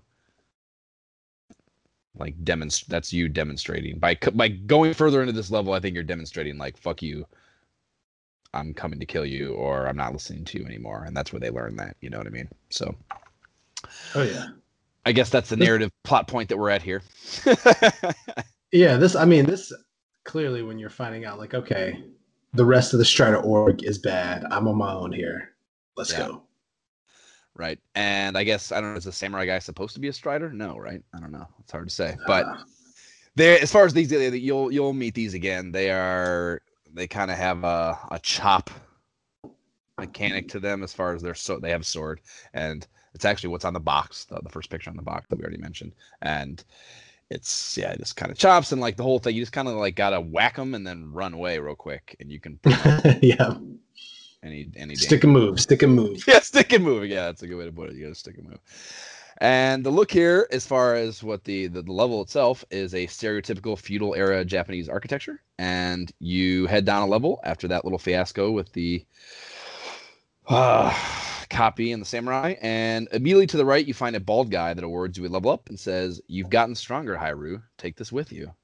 Diskette time, file number four, is what he's giving you and the level up is 30 max HP to level 4 and 25 max energy. You get the spark and the jump tricks, and jump jumps higher, as you might expect, and is often used as just a gatekeeping tool, I think. And spark is another projectile that tracks along the ground uh, instead of like whereas the fire projectile is just this straightforward kind of flies through anything thing. A the spark rides along the ground and other surfaces, so it can kind of I don't know if something's on a hill above you, you can whack, it throw it out in front of you, and it will go up the hill and hit the thing at the top of the hill. I guess is the best way to describe its utility. Also uses five energy, so it's just kind of like the same thing, and it looks very similar to. I believe I don't think it looks any different actually either. But behind him is a tube that takes you up to a wall where you can only jump over with your newfound jump trick. So they're showing you how that gets used. And it's to get to a door that leads to falling straight down to where the old man was. And I know this is meant as a means of urging you just to test out that new jump skill, but uh, I couldn't help feeling like I just wasted 10 energy for the jump trick for no reason. so that didn't make me very uh, particularly happy. But you head back left after you meet a scientist looking dude that says, I'll fix your Cyphers so you can shoot plasma and you can now do the instruction manual mention of shooting a projectile by charging the Cypher while holding up, which seems like a cool thing, but I never once used it until a very specific point, very near the end of the game. Uh, Yeah. did, yeah. Did you ever use that fucking thing? Not until that same point. Otherwise, yeah. The the weird thing here, and I know you mentioned they mentioned it in the instruction manual, which obviously I did not read, but I was like, what are they talking about? What is this Cypher? Like, what are we talking about? like like clearly because of the context i'm like is that my sword but it just that's such a weird thing to me i've never heard that like in everyday language is a sword a Cypher Wow. completely threw me off fan of the manga, Jay, you would have known that already. I'm sure yeah. yeah, there didn't seem to be shit else here, so it was back to the mainframe to diddle with disk four, basically. So at the mainframe, disk four is a video log from what appears to be the bald guy that gave it to me. And why that made me ask, why didn't he just tell me the shit in person? Why give me the disc and make it back to the mainframe? you know, like well, whatever. And uh, he's the video log says, Hiryu, Zain is a dreadful weapon created by the Syndicate. It penetrates into your mind and makes you crazy. Hurry, there is one in China. And as soon as that message ends, someone hacks into the mainframe with some sounding shit that says, Ha, ha, ha, Hiryu. You'll be sent to your grave by me, Mr. Kane. And then all by itself on the screen says, Die. And you're then attacked by a strider right there in front of the mainframe. And I'm guessing this is Kane. But So it's quickly easy to yeah, e- easily dispatched. And then, like, you don't see the person, I think, that says this stuff. But after you kill Kane in one hit, you get some dialogue on on a black card that says, "Same. My sister was the same way when she lost her mind." And I like, I, I thought that like Kyrie was just muttering to himself. that's what i thought yeah. yeah Yeah, and then Zain, I'll destroy you till the last circuit is said. And like, yeah, no, no one is ever explaining. or It's never explained who's saying these things. And then the next line of dialogue is Sheena, please take care of Kane. So, like, Sheena's been at the mainframe the whole time. Like, like that has not been established. She has not been established at any point prior to this. So it was weird to suggest that she had been there the whole time and there had been no interfacing with her at all to date. You know, so I thought that weird. yeah the story was not like keeping me engaged at this point i was like following it like okay mm. kind of confused let's just let's Well, let's move on You can't talk shit if you don't read the instruction manual. You can't talk shit. That's just a fucking hard, hard rule, hard and fast rule with with old gaming. But China's on the transfer map now, so logically that's the next destination of choice. I'm presuming that's where you went as well. yes sir So going into China, it's just a stone path and blue sky going uh, on here at the start, and uh, I'm calling this the Great Wall. That's how I saw it, and uh, because you're in China, that's just got to be where you are. and instead of going down the pipe at the end of the long walk to the right, I jumped into the chasm like a boss uh, after saving state, of course. But at the bottom of a very long fall, there is an area that led to the magnet boots, so I scored those down there and also a scientist that says, Did you go to my room? The key number four should be at Kazakh. And that is some serious dropping of Metroidvania action on your ass, I think, to tell you, like, oh, you're to have to go do a fetch quest. Dude, let me tell you at this point. So you got the boots right now. You said, and then you went back. I did not do that. I came here and I was like, all right, I'm in China. Let me see what's going on in China. Because at this point, I was actually having fun again since Japan was so quick and you know, you're in and out, you're doing stuff. And I was like, all right, I'm having fun. I'm moving and grooving. So I came here to China, made it to the dude who asked if I'd been to his room. So I was like, oh, I got to go to Kazakh again. But I did not get the magnet boots. So I went back there and I was like, what the fuck? What am I supposed to do here? So then I had to consult you- the strategy guide and come back and like come back and find them and then go back again. Did you jump or did you go down that tube? Uh in China or in, China? Yeah. Yeah, there's like, where, where, I jumped. I Okay. jumped. Oh, so eh, the same way. I can't remember the exact layout of it to remember if it was obtuse where the boots were. Now the boots are like I, I feel like they're like right past him or something. Like all you have to do is keep going to the right or something, and you get the boots. Because I was so mad once I finally did that adventure to Kazakh for nothing, and I was like, why can't I go up the wall? What am I supposed to do here?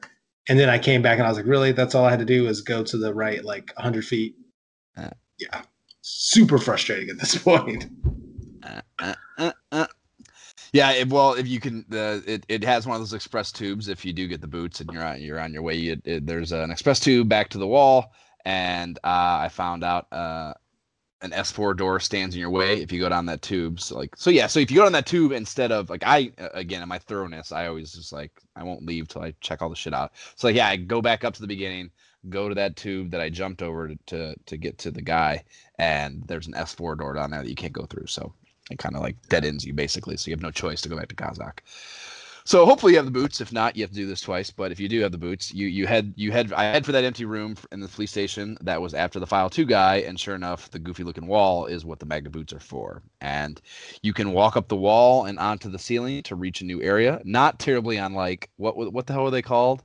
Or no, there's just Mouse Man's skill in. Oh yeah. uh, Wonder Boy three. so yeah, yeah, it's, it's the exact same mechanic as that. So it's uh it's a, like it's a very I don't know. It's like it's this very uneventful. Like you you walk up the wall and like it tries to present shit to you as challenge, but it's just like it's pointless. It's just like there's guns and shit, and like you just I don't know. I just feel like why are these like it's just like it's just slowing me down. It's not actually challenging. Like why even bother? You know, uh, mm-hmm. which is not uh, the most uncommon feeling I had playing this game uh, at various other points too. Like there's, you know, these fucking like those little what are these fucking things? Like I'm looking at it right now in the playthrough video. It's like this things. What are those? Like fucking, I don't know, claws or something. Like there's just dumb shit on these walls that is completely. It's it's interesting that you had that thought because I had the thought once you went up, once you actually walked up the wall, and there were bad guys up there. I'm like, are they wearing magnet boots too? Like, why are these henchmen up here? Like, right. there's no way. Surely, yeah. The standard, the magnet boots are standard issue for those dudes, man. they, all, they all get magnet boots.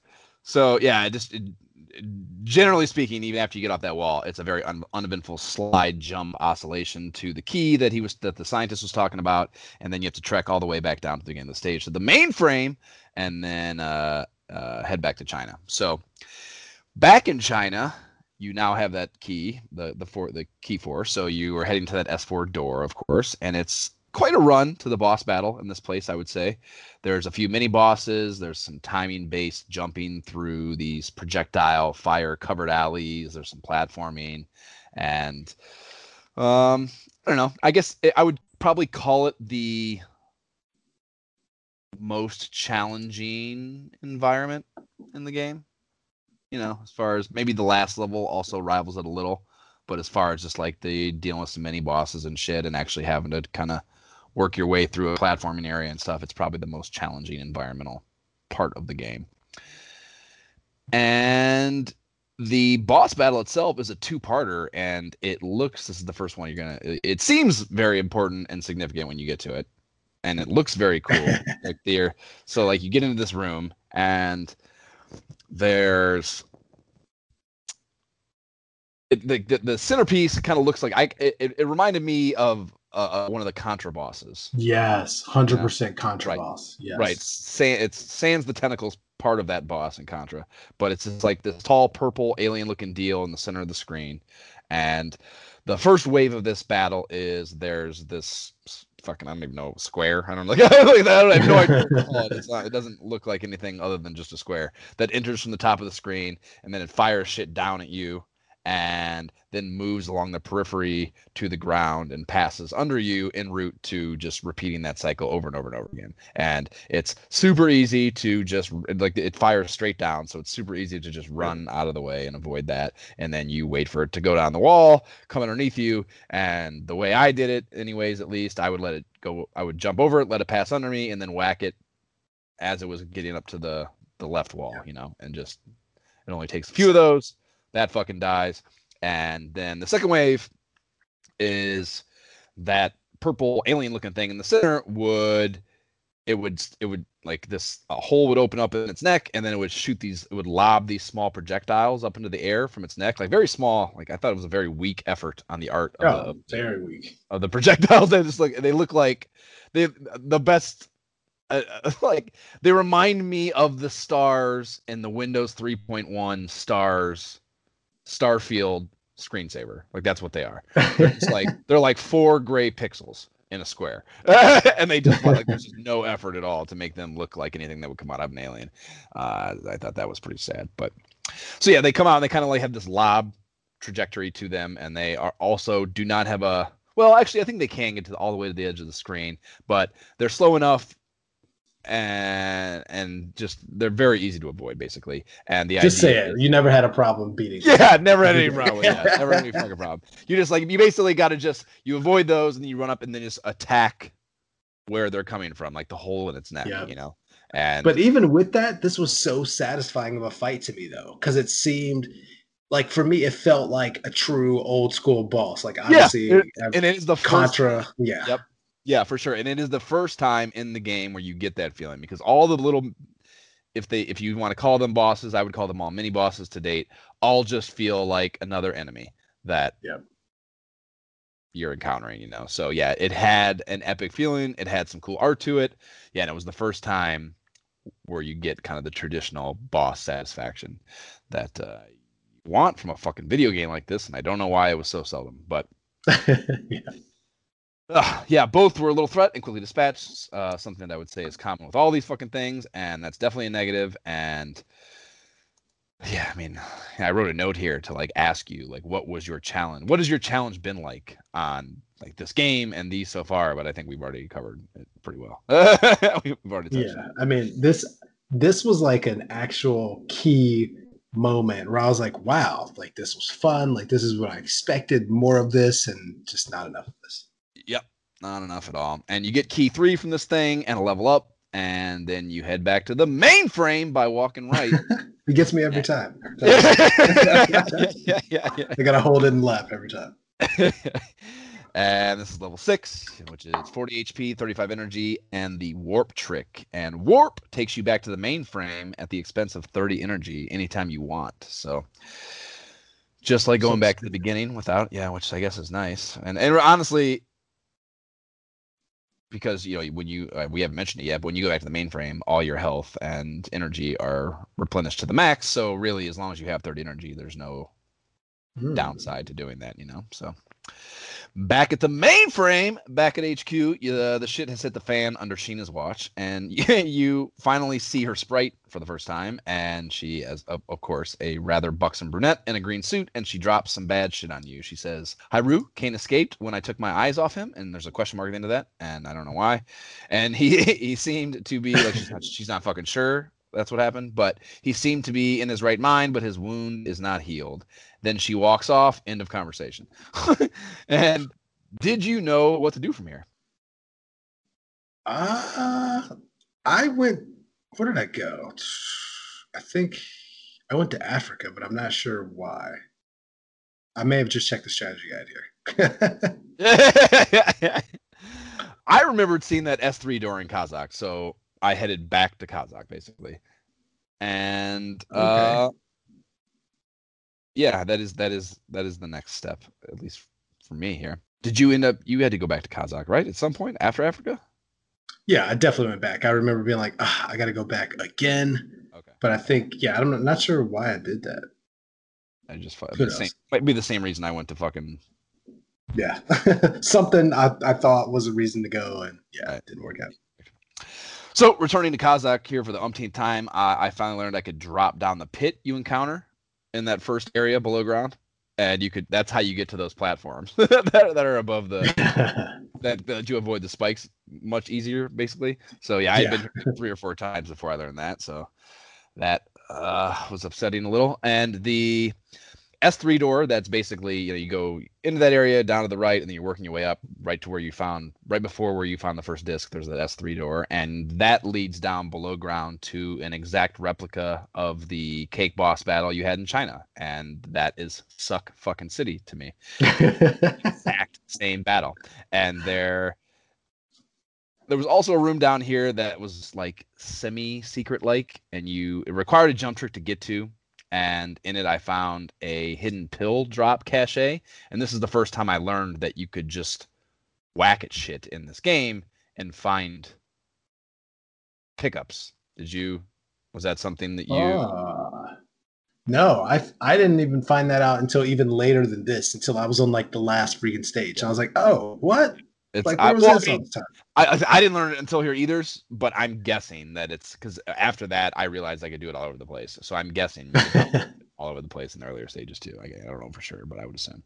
So yeah, so in this room, you you it's usually just HP or energy pills that you get from this, but in this room, in addition to a couple of those, there was a pill with a skull on it. And I was like, "What the fuck is that?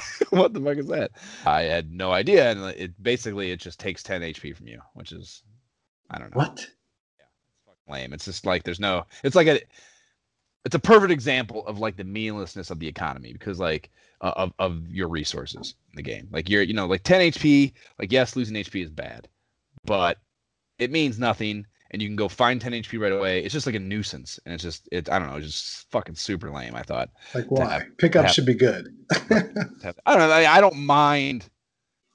It makes you the idea of it, like the idea that you have to you should be paying attention to what you're picking up, and bad things can happen. Like that doesn't. That's not entirely pointless to me, but again, the impact of it is just it does doesn't actually have a true negative other than just you dick around for third for four seconds to replenish that with another fucking pickup. You know, it's I just didn't have the yeah. didn't have the weight to it.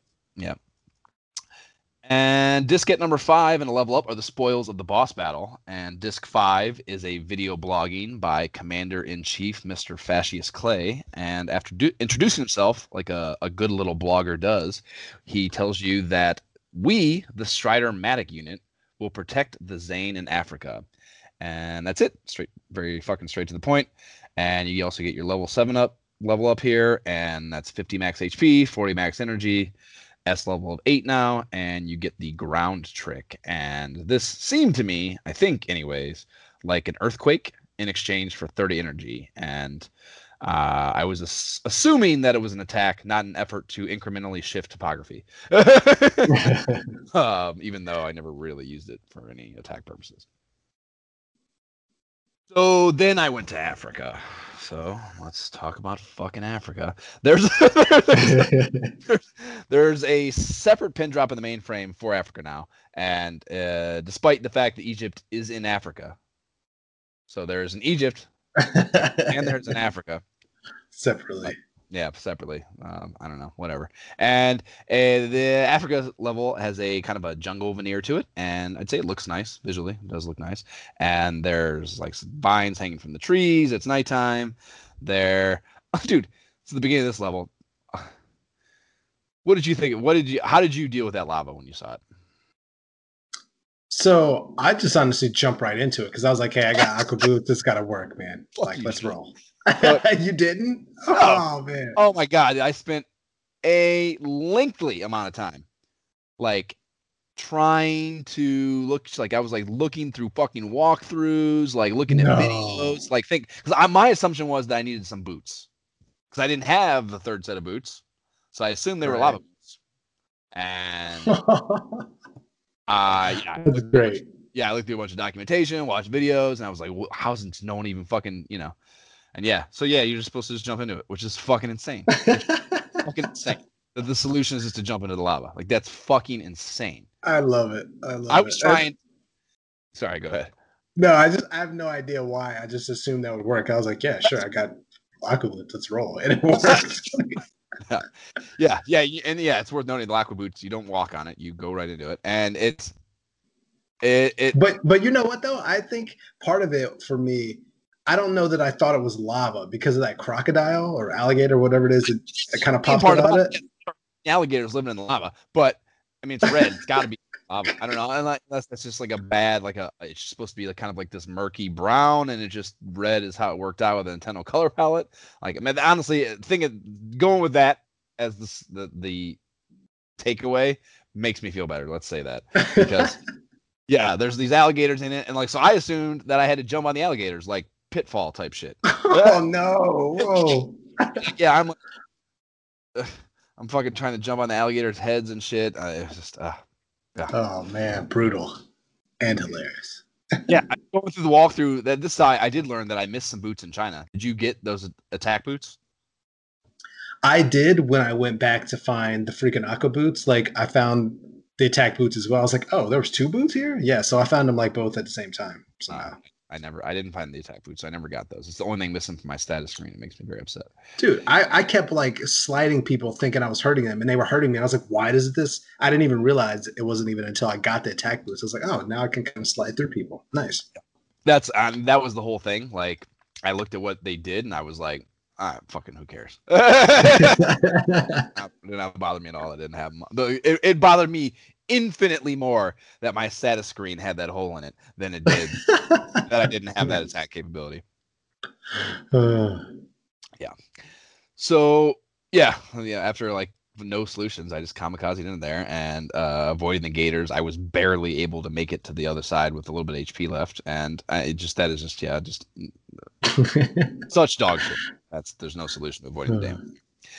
And they follow that up with some treetop platforming shit after it. And there, this has area has small flying enemies, and they're they're actually they're very slow moving birds, which are it's the flying enemies get worse in video games for sure.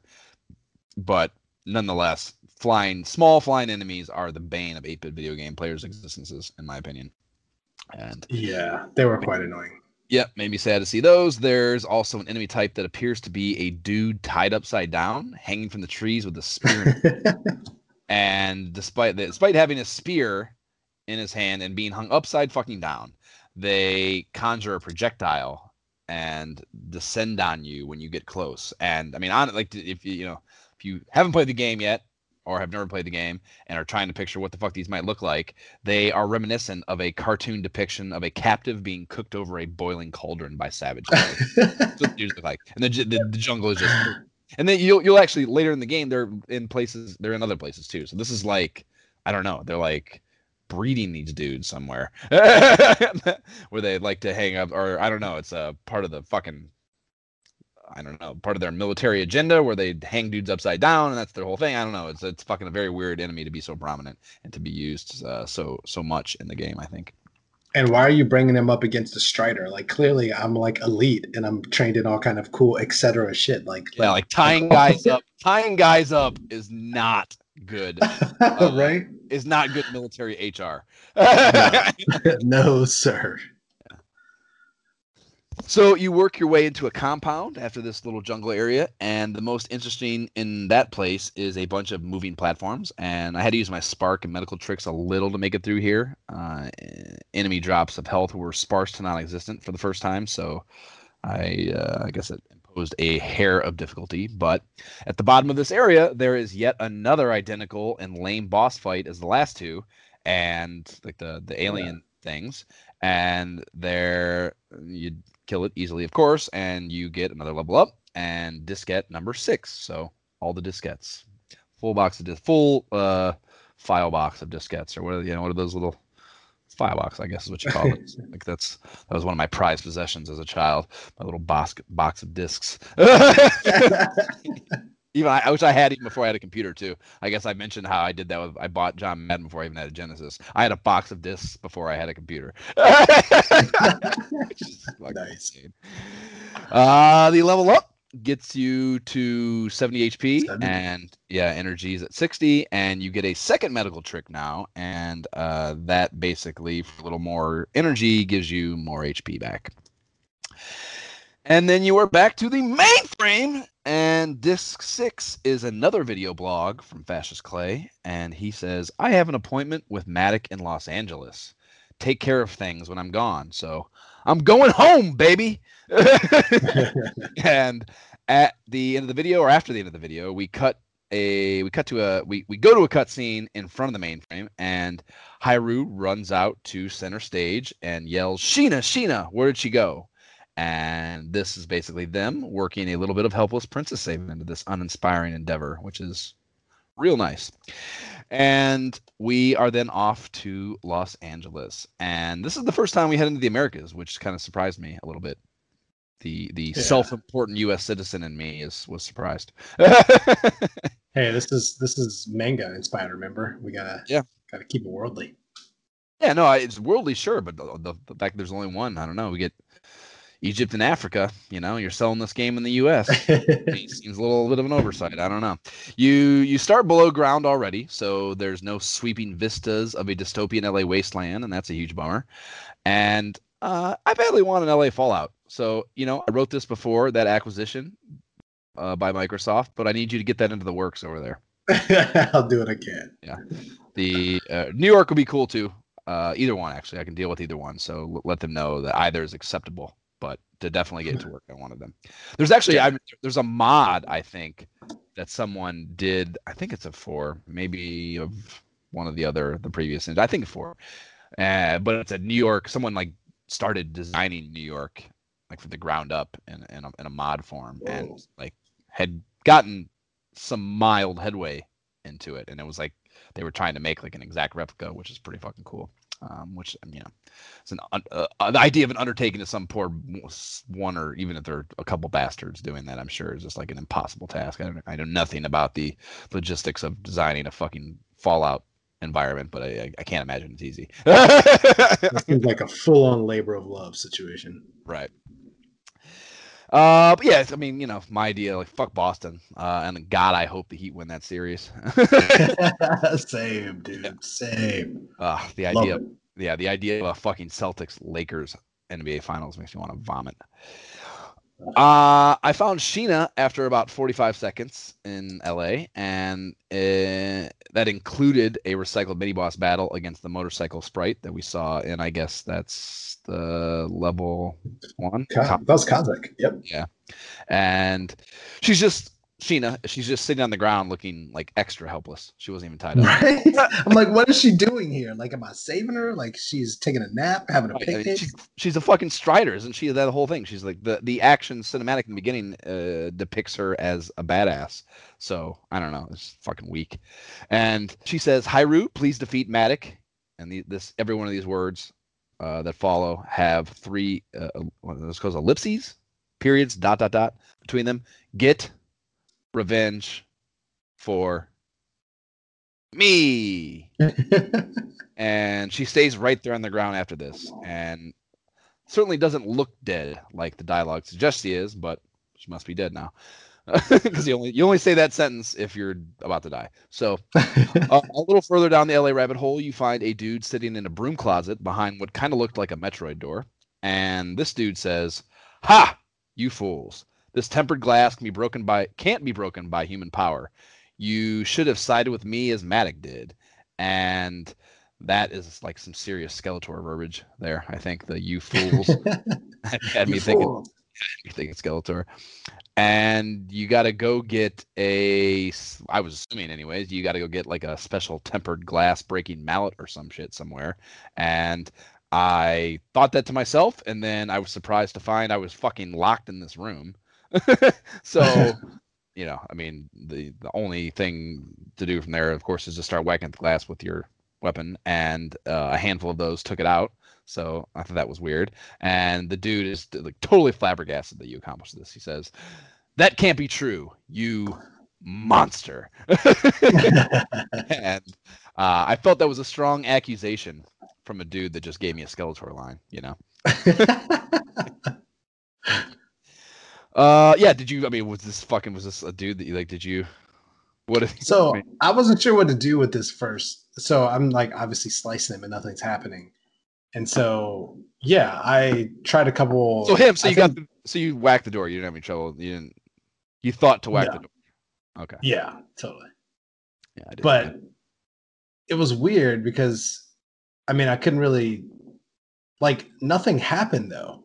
So Right. like I I clearly didn't whack it enough to to to break his glass and get him in. I had to actually look up that you needed to use the plasma thing. Like I didn't even know that like I'm watching a playthrough and somebody actually just sliced it all the way. Is that what you did? Yeah, yeah. I didn't use the plasma thing. I never even. I forgot after I got that plasma thing. I forgot that I had it. So yeah, I, I take it. I take it back. So I used the plasma thing twice then. So here, because I was like, I sliced a couple times and I tried like a spark, I think, and I was like, why is this not breaking? And then I just looked it up in the strategy game. I was like, I think oh. I I think I tried I tried some of the tricks which did nothing, but Yeah. uh yeah, I fucking didn't. I because I was looking at that and I was like, what is this plasma thing? How do I do it? And so at this point, I was actually looking up like, all right, what is each what does each trick do? How do I use it? well when I I like, got shit, it, I tried it. Like when I got it, I was like, oh cool, and then I did it. You know, but that was. I, Yeah, I hadn't even tried knew it worked. I just didn't even cross my mind that I fucking had it at any point. Hmm. And, yeah, yeah, however you deal with it, this dude gives you after you break his fucking door, uh, you get key number five and level up. And level nine is where I was at here, and that's 100 HP, 80 energy, and the SP ball trick, which requires 15 energy to use. And it works just like the spark, tracking along the ground, but I though never used it or there's really no way to fucking tell, but I assumed it did more damage than the normal spark. Eh, maybe. yeah, And- never used it. yeah. And from there, you're transported back to the mainframe. So I just went back to LA with uh, no other direction. And that, because it doesn't tell you anything else to do. So I was like, I don't know. Like, m- maybe there's something else there. but there's nothing else there. And I had no fucking clue where to go. And yeah, I had to game fact for sure here to to know to go to Australia. Did you know to go to Australia? yeah, at this point, I was like, all right, I'm ready to to continue on here. I had to, I had the strategy guide up next to my playthrough. no fucking around. So yeah, so I go back to Australia, deal with that pit again, and I had, I mean, I had no recall of that door even. I, that was such a traumatic event with that pit that I think I just blocked Australia out of my. yeah, and uh, the the FAQ didn't cite any piece of direction pointing to this, uh, but uh, it just said, "Remember that door, that S5 door in Australia," and like that's all it said. Which is, is pretty shit. So you know, I, I feel like that's something that should have been in like at the yeah, I don't know another video log, something to direct you back there. I felt like should have been you know the idea that you're gonna remember these like there's no nothing about those doors is descript. You know what I mean? It's not like you're going to remember. You have to memorize like five. Like I don't know. There should be some sort of fucking like I Thank need a notebook, like one Kazakh, two. Yeah, I which, you know, I mean, honestly. You, if you're you're doing you you know taking notes, eh, maybe it wouldn't have been the worst idea if you were uh, the actual dude in this situation, but not not certainly not customary behavior for a game like this. So you go back to Australia, and uh, I guess the the door you know it is right there at the beginning, but still, uh, it took maybe four minutes for me to breeze through going down and to the right, past the samurai mini boss to another one of those alien bosses yet again and level Yeah. up. Like it's just like a total breeze through this fucking level. Oh, yeah. And So- I, I literally wrote feeling good. yeah. 150 health, feeling good. Yeah.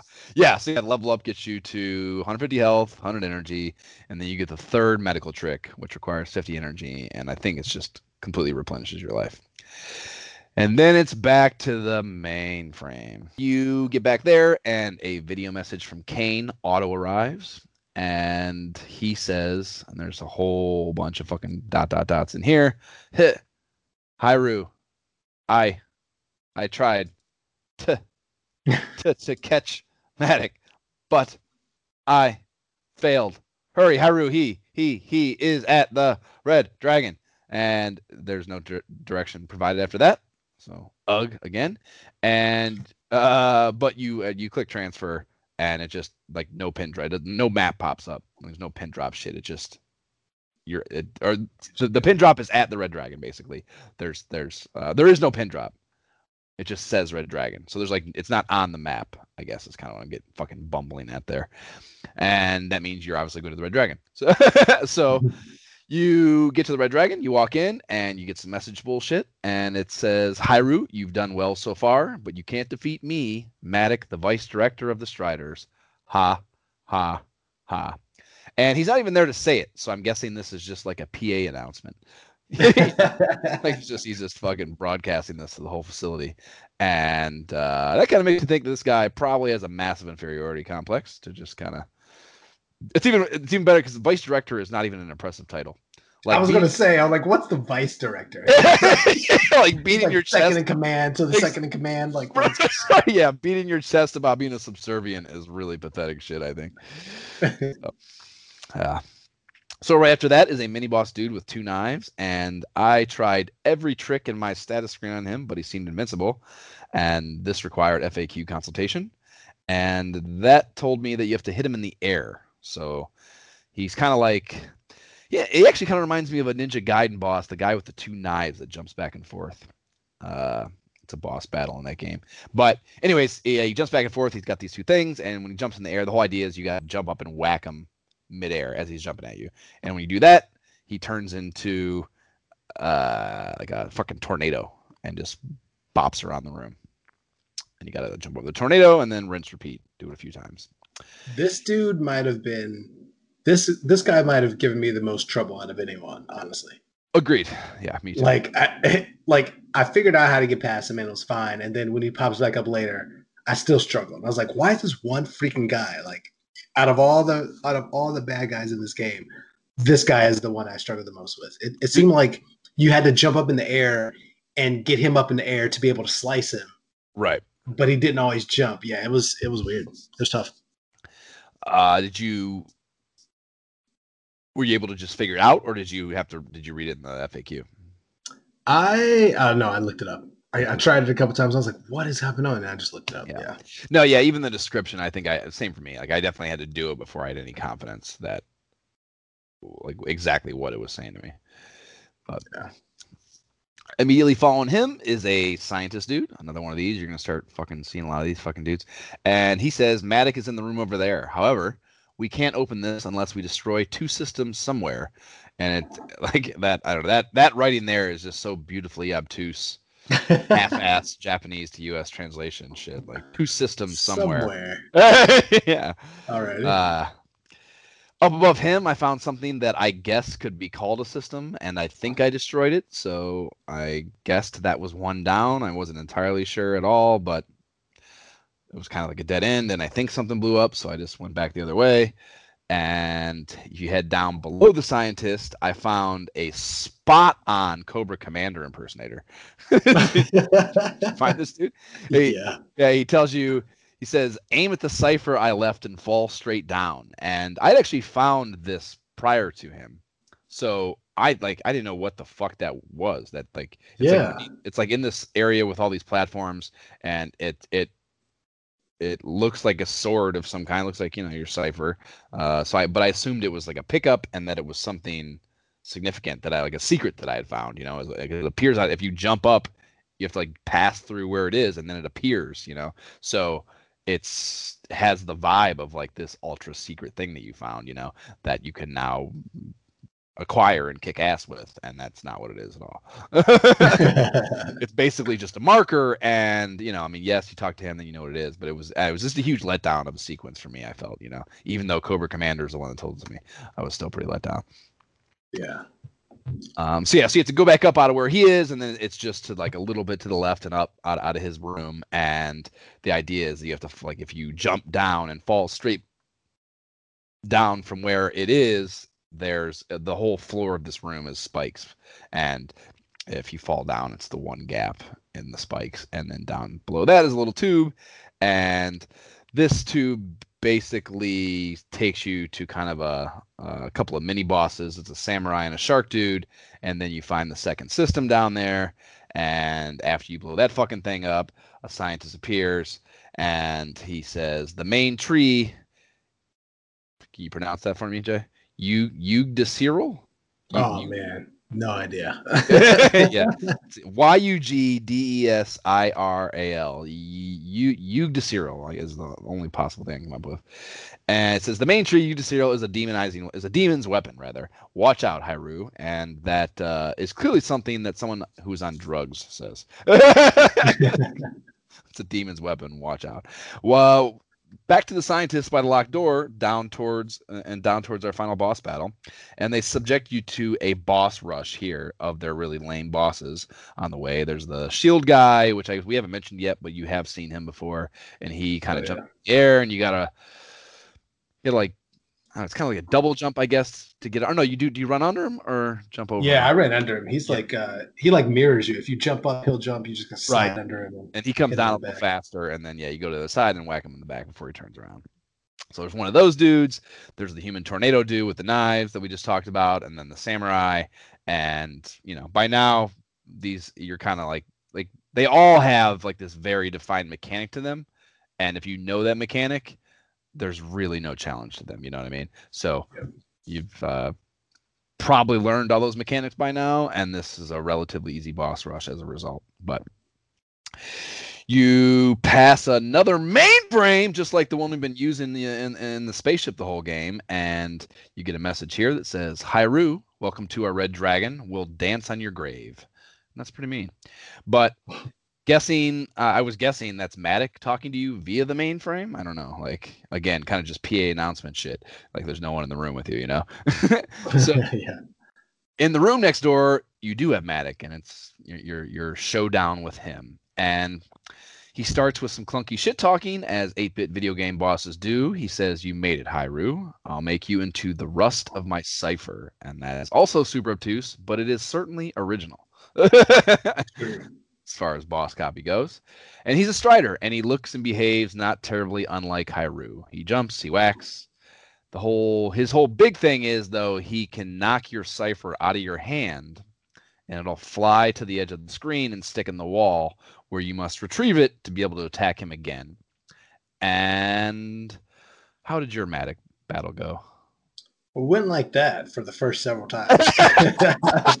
Yeah, yeah. try, try again, trying each trick to try to take him down. Like, what the?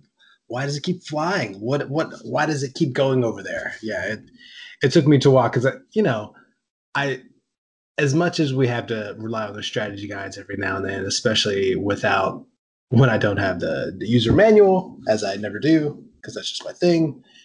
I, I had to look it up here because I was like, "What? I've tried every weapon. What is going on here?" And of course, I did not try the plasma.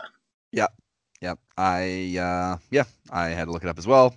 And mainly because I I mean I tried all the tricks and everything on them, but I didn't fucking remember that I had that. So because it's not, not something you ever use during the game like normally like you just Right. you don't need it for anybody else really right. Which you know, honestly, if you look at it in a vacuum, is it it, could be construed as good game design. You know, that, that you're giving this this thing that uh feels like a red herring, but is not in in the long run, you know. So. Uh, maybe it's maybe it's a good choice. I don't know. At this point, it's hard to, for me to give credit for anything. But yeah, so you have to use the plasma bolt. So you have to charge up your Cypher and shoot the projectile. And you know, even more so than just the fact that I didn't fucking remember that I had it. Like the idea, if I had remembered that I had it, I'd have been like, "There's no fucking way that's it," because this guy is fucking running at you, and there's Right? no way in fuck you're gonna charge up in time before he gets there and whacks at your ass. But this, like, he just waits. It's so stupid. He just stands there and he waits to be shot with it while you charge, and it's just so fucking dumb. you know. So Yeah. while the idea of having to use this might be potentially a good choice, the application of it I think is really fucking lame. And yeah, when he when it when the you landed on him, he sits there and waits to be for it to be fucking shot. You hit his ass with it, and then his sword flies out of his hand and across the room, and then he kind of bunny hops backwards towards it, and you can whack Yeah. freely while while he does that. So, you know, you do maybe two of these, and his ass is grass, and you know you need to take any damage basically. So, it's uh I don't know. It's kind of like an all or nothing boss battle, and that sucks. I think a little bit that there's not, you know, there at least it makes be you think though at least at least it, it took we weren't able to just come in and just take him down you know? Yeah, which yeah, which is how every other boss to date has been. But that's the thing though. Like it, the only reason is just because it's just that one thing, and then it is that, you know. And it's I don't know if I don't know if I can. I don't know. That's just yeah It's not. It's not. It's definitely not satisfying. I, satisfying, I guess, and that's that's what I want out of a boss battle. I want to be fucking satisfying. And I did not feel satisfied for that. And then you go into another room and you get un like well first actually you, there's yet another one of these poor scientists that must have just the absolute worst headhunters working for him. Placing them in, the, in these terrible work environments. But he's he says to you be careful. You dissembles behind it. And i don't know if he means the door or the whole plot. I don't know. But maybe both. Double entendre of sorts here. But Yug'Dessamel looks much like all the previous alien bosses, but slightly bigger and more imposing. Uh, I'll give it that. But they and they did thankfully mix up the attack mechanics a little Yes. installment. And I, yeah, it's not fucking great. But instead of the box moving around the screen periphery, sets of two small flying projectiles are continuously spewed from its head that fly out around in a mirrored pattern before disappearing. And they're like their flight pattern is it's easy to track and predict, Yeah. but they are backed up by the same continuously loud projectiles from its throat or mouth or whatever as the previous versions of this fucking thing. Yep. So, like the two acts together kind of do make for some randomness, like, and and randomness breeds difficulty in boss battles. So, or you know, I'm sure it's not totally random, but it feels somewhat random. It's it's varied enough that or it kind of feels random. So, you know, it it it it's still not hard by any length. I died once. I I didn't beat it the first time, so I guess that's fucking better than they've been doing. But uh, I handled my business pretty pretty easily on the second go round once I had an idea what the hell was happening there. You know. Yeah. I, I appreciated though that they at least took the effort to make the boss, the final boss, first of all, not the guy like the one before. Right. And that they made him that they made this machine different, at least look different, feel a little different. I don't know. That was more satisfying to see. Yeah. You know, it's funny too, dude, and this is just a weird happenstance, but my browser here, after the Strider playthrough ended, it just auto clicked over to Snake's Revenge on NES, uh, Metal Gear 2. And while I've never finished this game because this game sucks, the first one ends the same way, where you have like a bullshit final boss that's actually got the real boss working behind him. You know what I mean? And that's that's uh that does not happen a ton in video games, so it's just interesting to me that this came on after this while we're having this conversation. But that's probably just the human inclination to find patterns in randomness. The uh yeah, he's, he's not terribly hard. He dies, the screen flashes bright, and some explosion animations go down before some story copy is provided. And that copy is thanks to Hiryu, Zain the Devil's Weapon has been destroyed, which is a good sentence. Although the chief asked Hiryu to return to the group, he quietly turned it down and started to walk. And I fucking love, love, love that. That's super weird. And coupled with the cinematic that follows, where Hiryu is quietly walking, it's pretty hilarious 80s video game shit, I think. and then yeah, then you get your ending. And before we even cut to the cinematic, there's like this somber music that swells beneath the black card with the copy on it.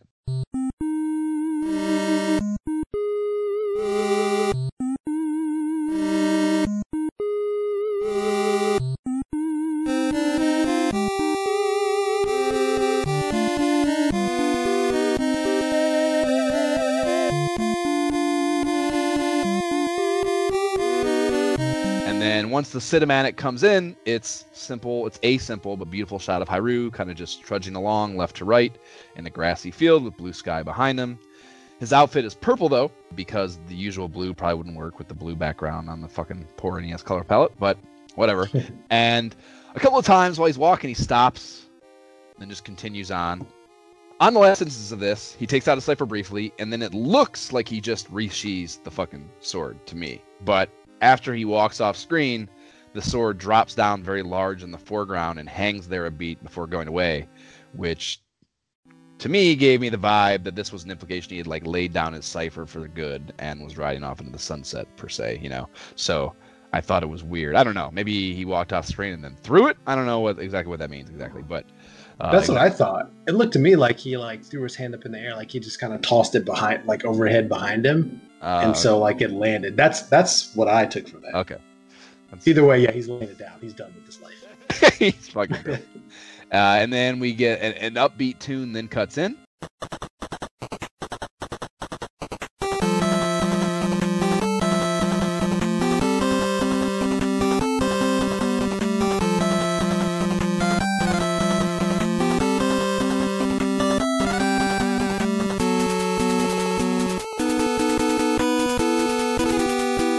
Credits roll over top of the grass sky background. And in typical Capcom fashion for the time, the names used in the credits are wacky as hell. Some of the things I thought mention worthy as they rolled.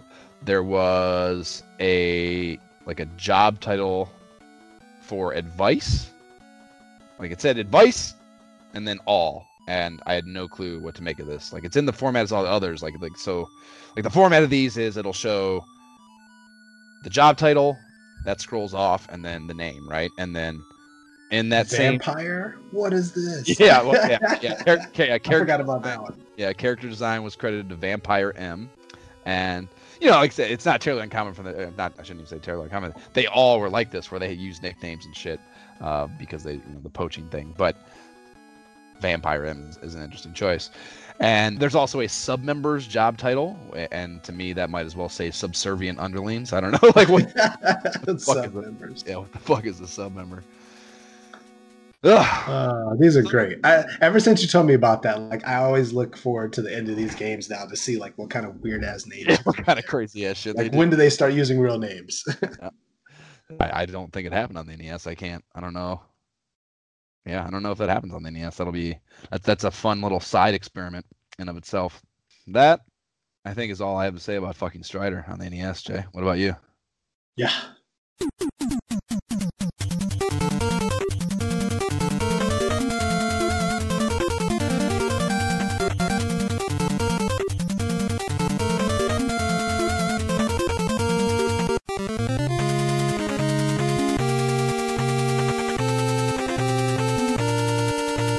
That was the Red Dragon theme, appropriately bringing us into the verdict. Yeah, it's got a track has a, a Mega Man vibe going on with it for sure. It's Capcom. Must be the core Capcom music. Uh, Oh, yeah. Fucking philosophy going on there. whatever- Whatever that is, the music, the way to the way to say that in music terms. That's what that is. Uh, I think I had to go first last time. I think go. you did. I will go. Oh man, I am so torn, honestly. So when I think about this game, I feel like it's a lot. When I think about games in general, whenever we give them their blessing, I feel like it's a lot easier. Whereas this time, there were times where I absolutely, and you know, obviously, because we texted about it, there are times where I absolutely wanted to quit playing and just hated the wonky jumping or just hated whatever was going on with the run around trying to figure out where I was going. And then there were times where I was just cruising along and thought like, wow, I'm, I'm kind of having fun now, you know. But overall, at the end of the day, I try to ask myself, did I have fun? First of all, like, was it actually fun? Would I recommend it to somebody else? And more importantly, like if there's a remastered version, which we keep finding out about, would I play that, you know, remastered version just to have another go at it?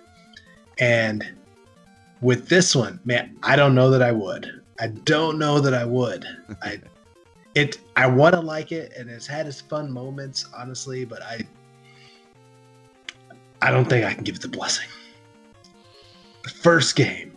Uh, yeah, man. I, I think the best thing this game's got going for it are the mainframe and the diskette. yes. And as much as I like those attributes, a game worth playing, these do not alone make.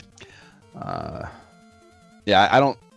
I don't think I've ever had to get up and walk away from a game due to emotional exhaustion so many times. Like not frustration, not not frustration. Like I get pissed off at games all the time. No big deal. I never really got pissed at this game. I would just be like, ah, I gotta just fucking go do something else, man. I got, you know, like between the note taking component of, of doing a podcast about a video game and just like the uninspired nature of so many aspects of the game. I just, I mean, the fucking, the boss battles are fucking lame. Like they are so bad. And the resource management I mentioned earlier, like the, it's just so meaningless at almost at all times.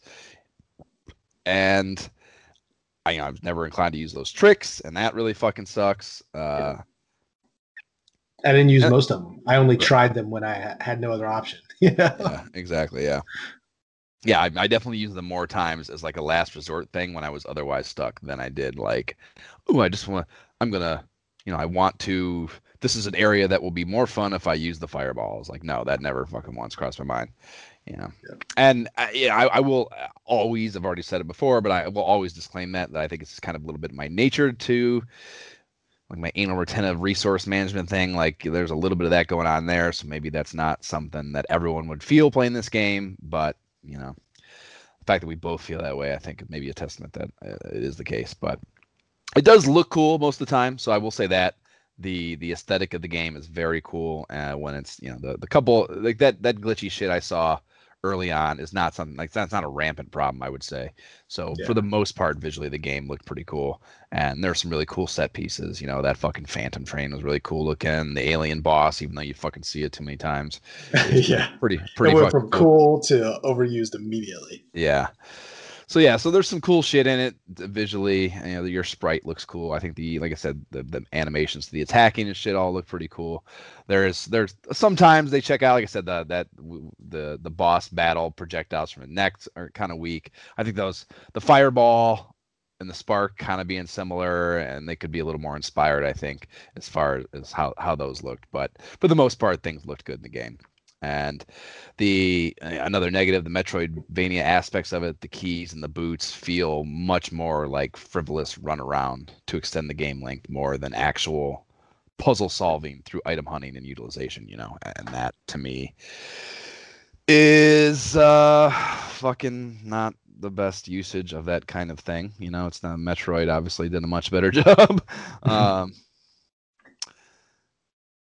I would the the biggest thing is the boss bat, the final boss battle. One I- like that's this that's like that you know, uh, like all the shit that I just listed off make up like two thirds of how I feel about a video game for the most part. And then the boss battle, the final boss battle to me is like a whole, I, I would give it a third, thirty three percent weight in my overall judgment of a thing.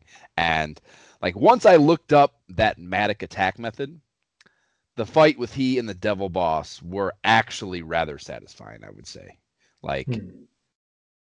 the completion of them. And then the in cinematic was just flat out fucking great, you know. I mean, on par. I would say that in cinematic is on par with Ninja Gaiden or Mega Man 2. I think I mentioned that to you via text. Like, you know, you you were you were down and out. I was like, listen, man, like it, it's rough at times, but if you're thinking about giving up, like I think there's an ending that is actually a pretty good payoff. Uh, I don't know if it makes up for all its transgressions, but it it it it is pretty fucking solid of an ending. Um, so it's got that going for it. Ultimately though i think it's it's sadly just too meh for me to responsibly recommend this to king lorik particularly seeing how down he is at the moment. I i have not even gotten him his dear princess Gwaelin back in our dragon warrior side quest yet. So i feel i feel he's in too dark of a place to be recommending strider uh, be anything that he plays. So that probably makes it or that not probably that makes it uh 0 for 2 on on king lorik's blessing from us so yeah i think that that is definitely the first time that we've had an 0 for 2 i think is it not for sure. Yeah.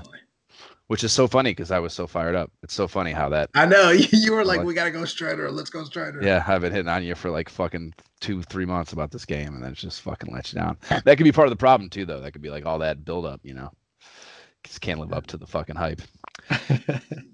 Anyhow, that's fucking Strider on the NES. Uh, thanks for making it through this long plod that we're recording. Tired as fuck late at night because our schedule got fucked up because I got to go watch the Bills. But next up, we'll be much more enthusiastically talking about Game Pro Issue 4. You can subscribe to the pod on the platform provided by whatever dumbass platform that stirs up your pottery. Please rate and leave positive shit for the pod on that podcast platform. And the website is nyehentertainment.com forward slash ISOH pod. You could email us at isohpodcast at gmail.com. You can follow the pod on Facebook or get down with us on the subreddit. And Jay, what are your socials? Uh, you can catch me, Gentleman JB, without the second E. That's my gamer tag and pretty much my username everywhere. You can find me on Twitter at Josh Folan, on Instagram at my shift key is broke. Okay, bye. Good night. Bye.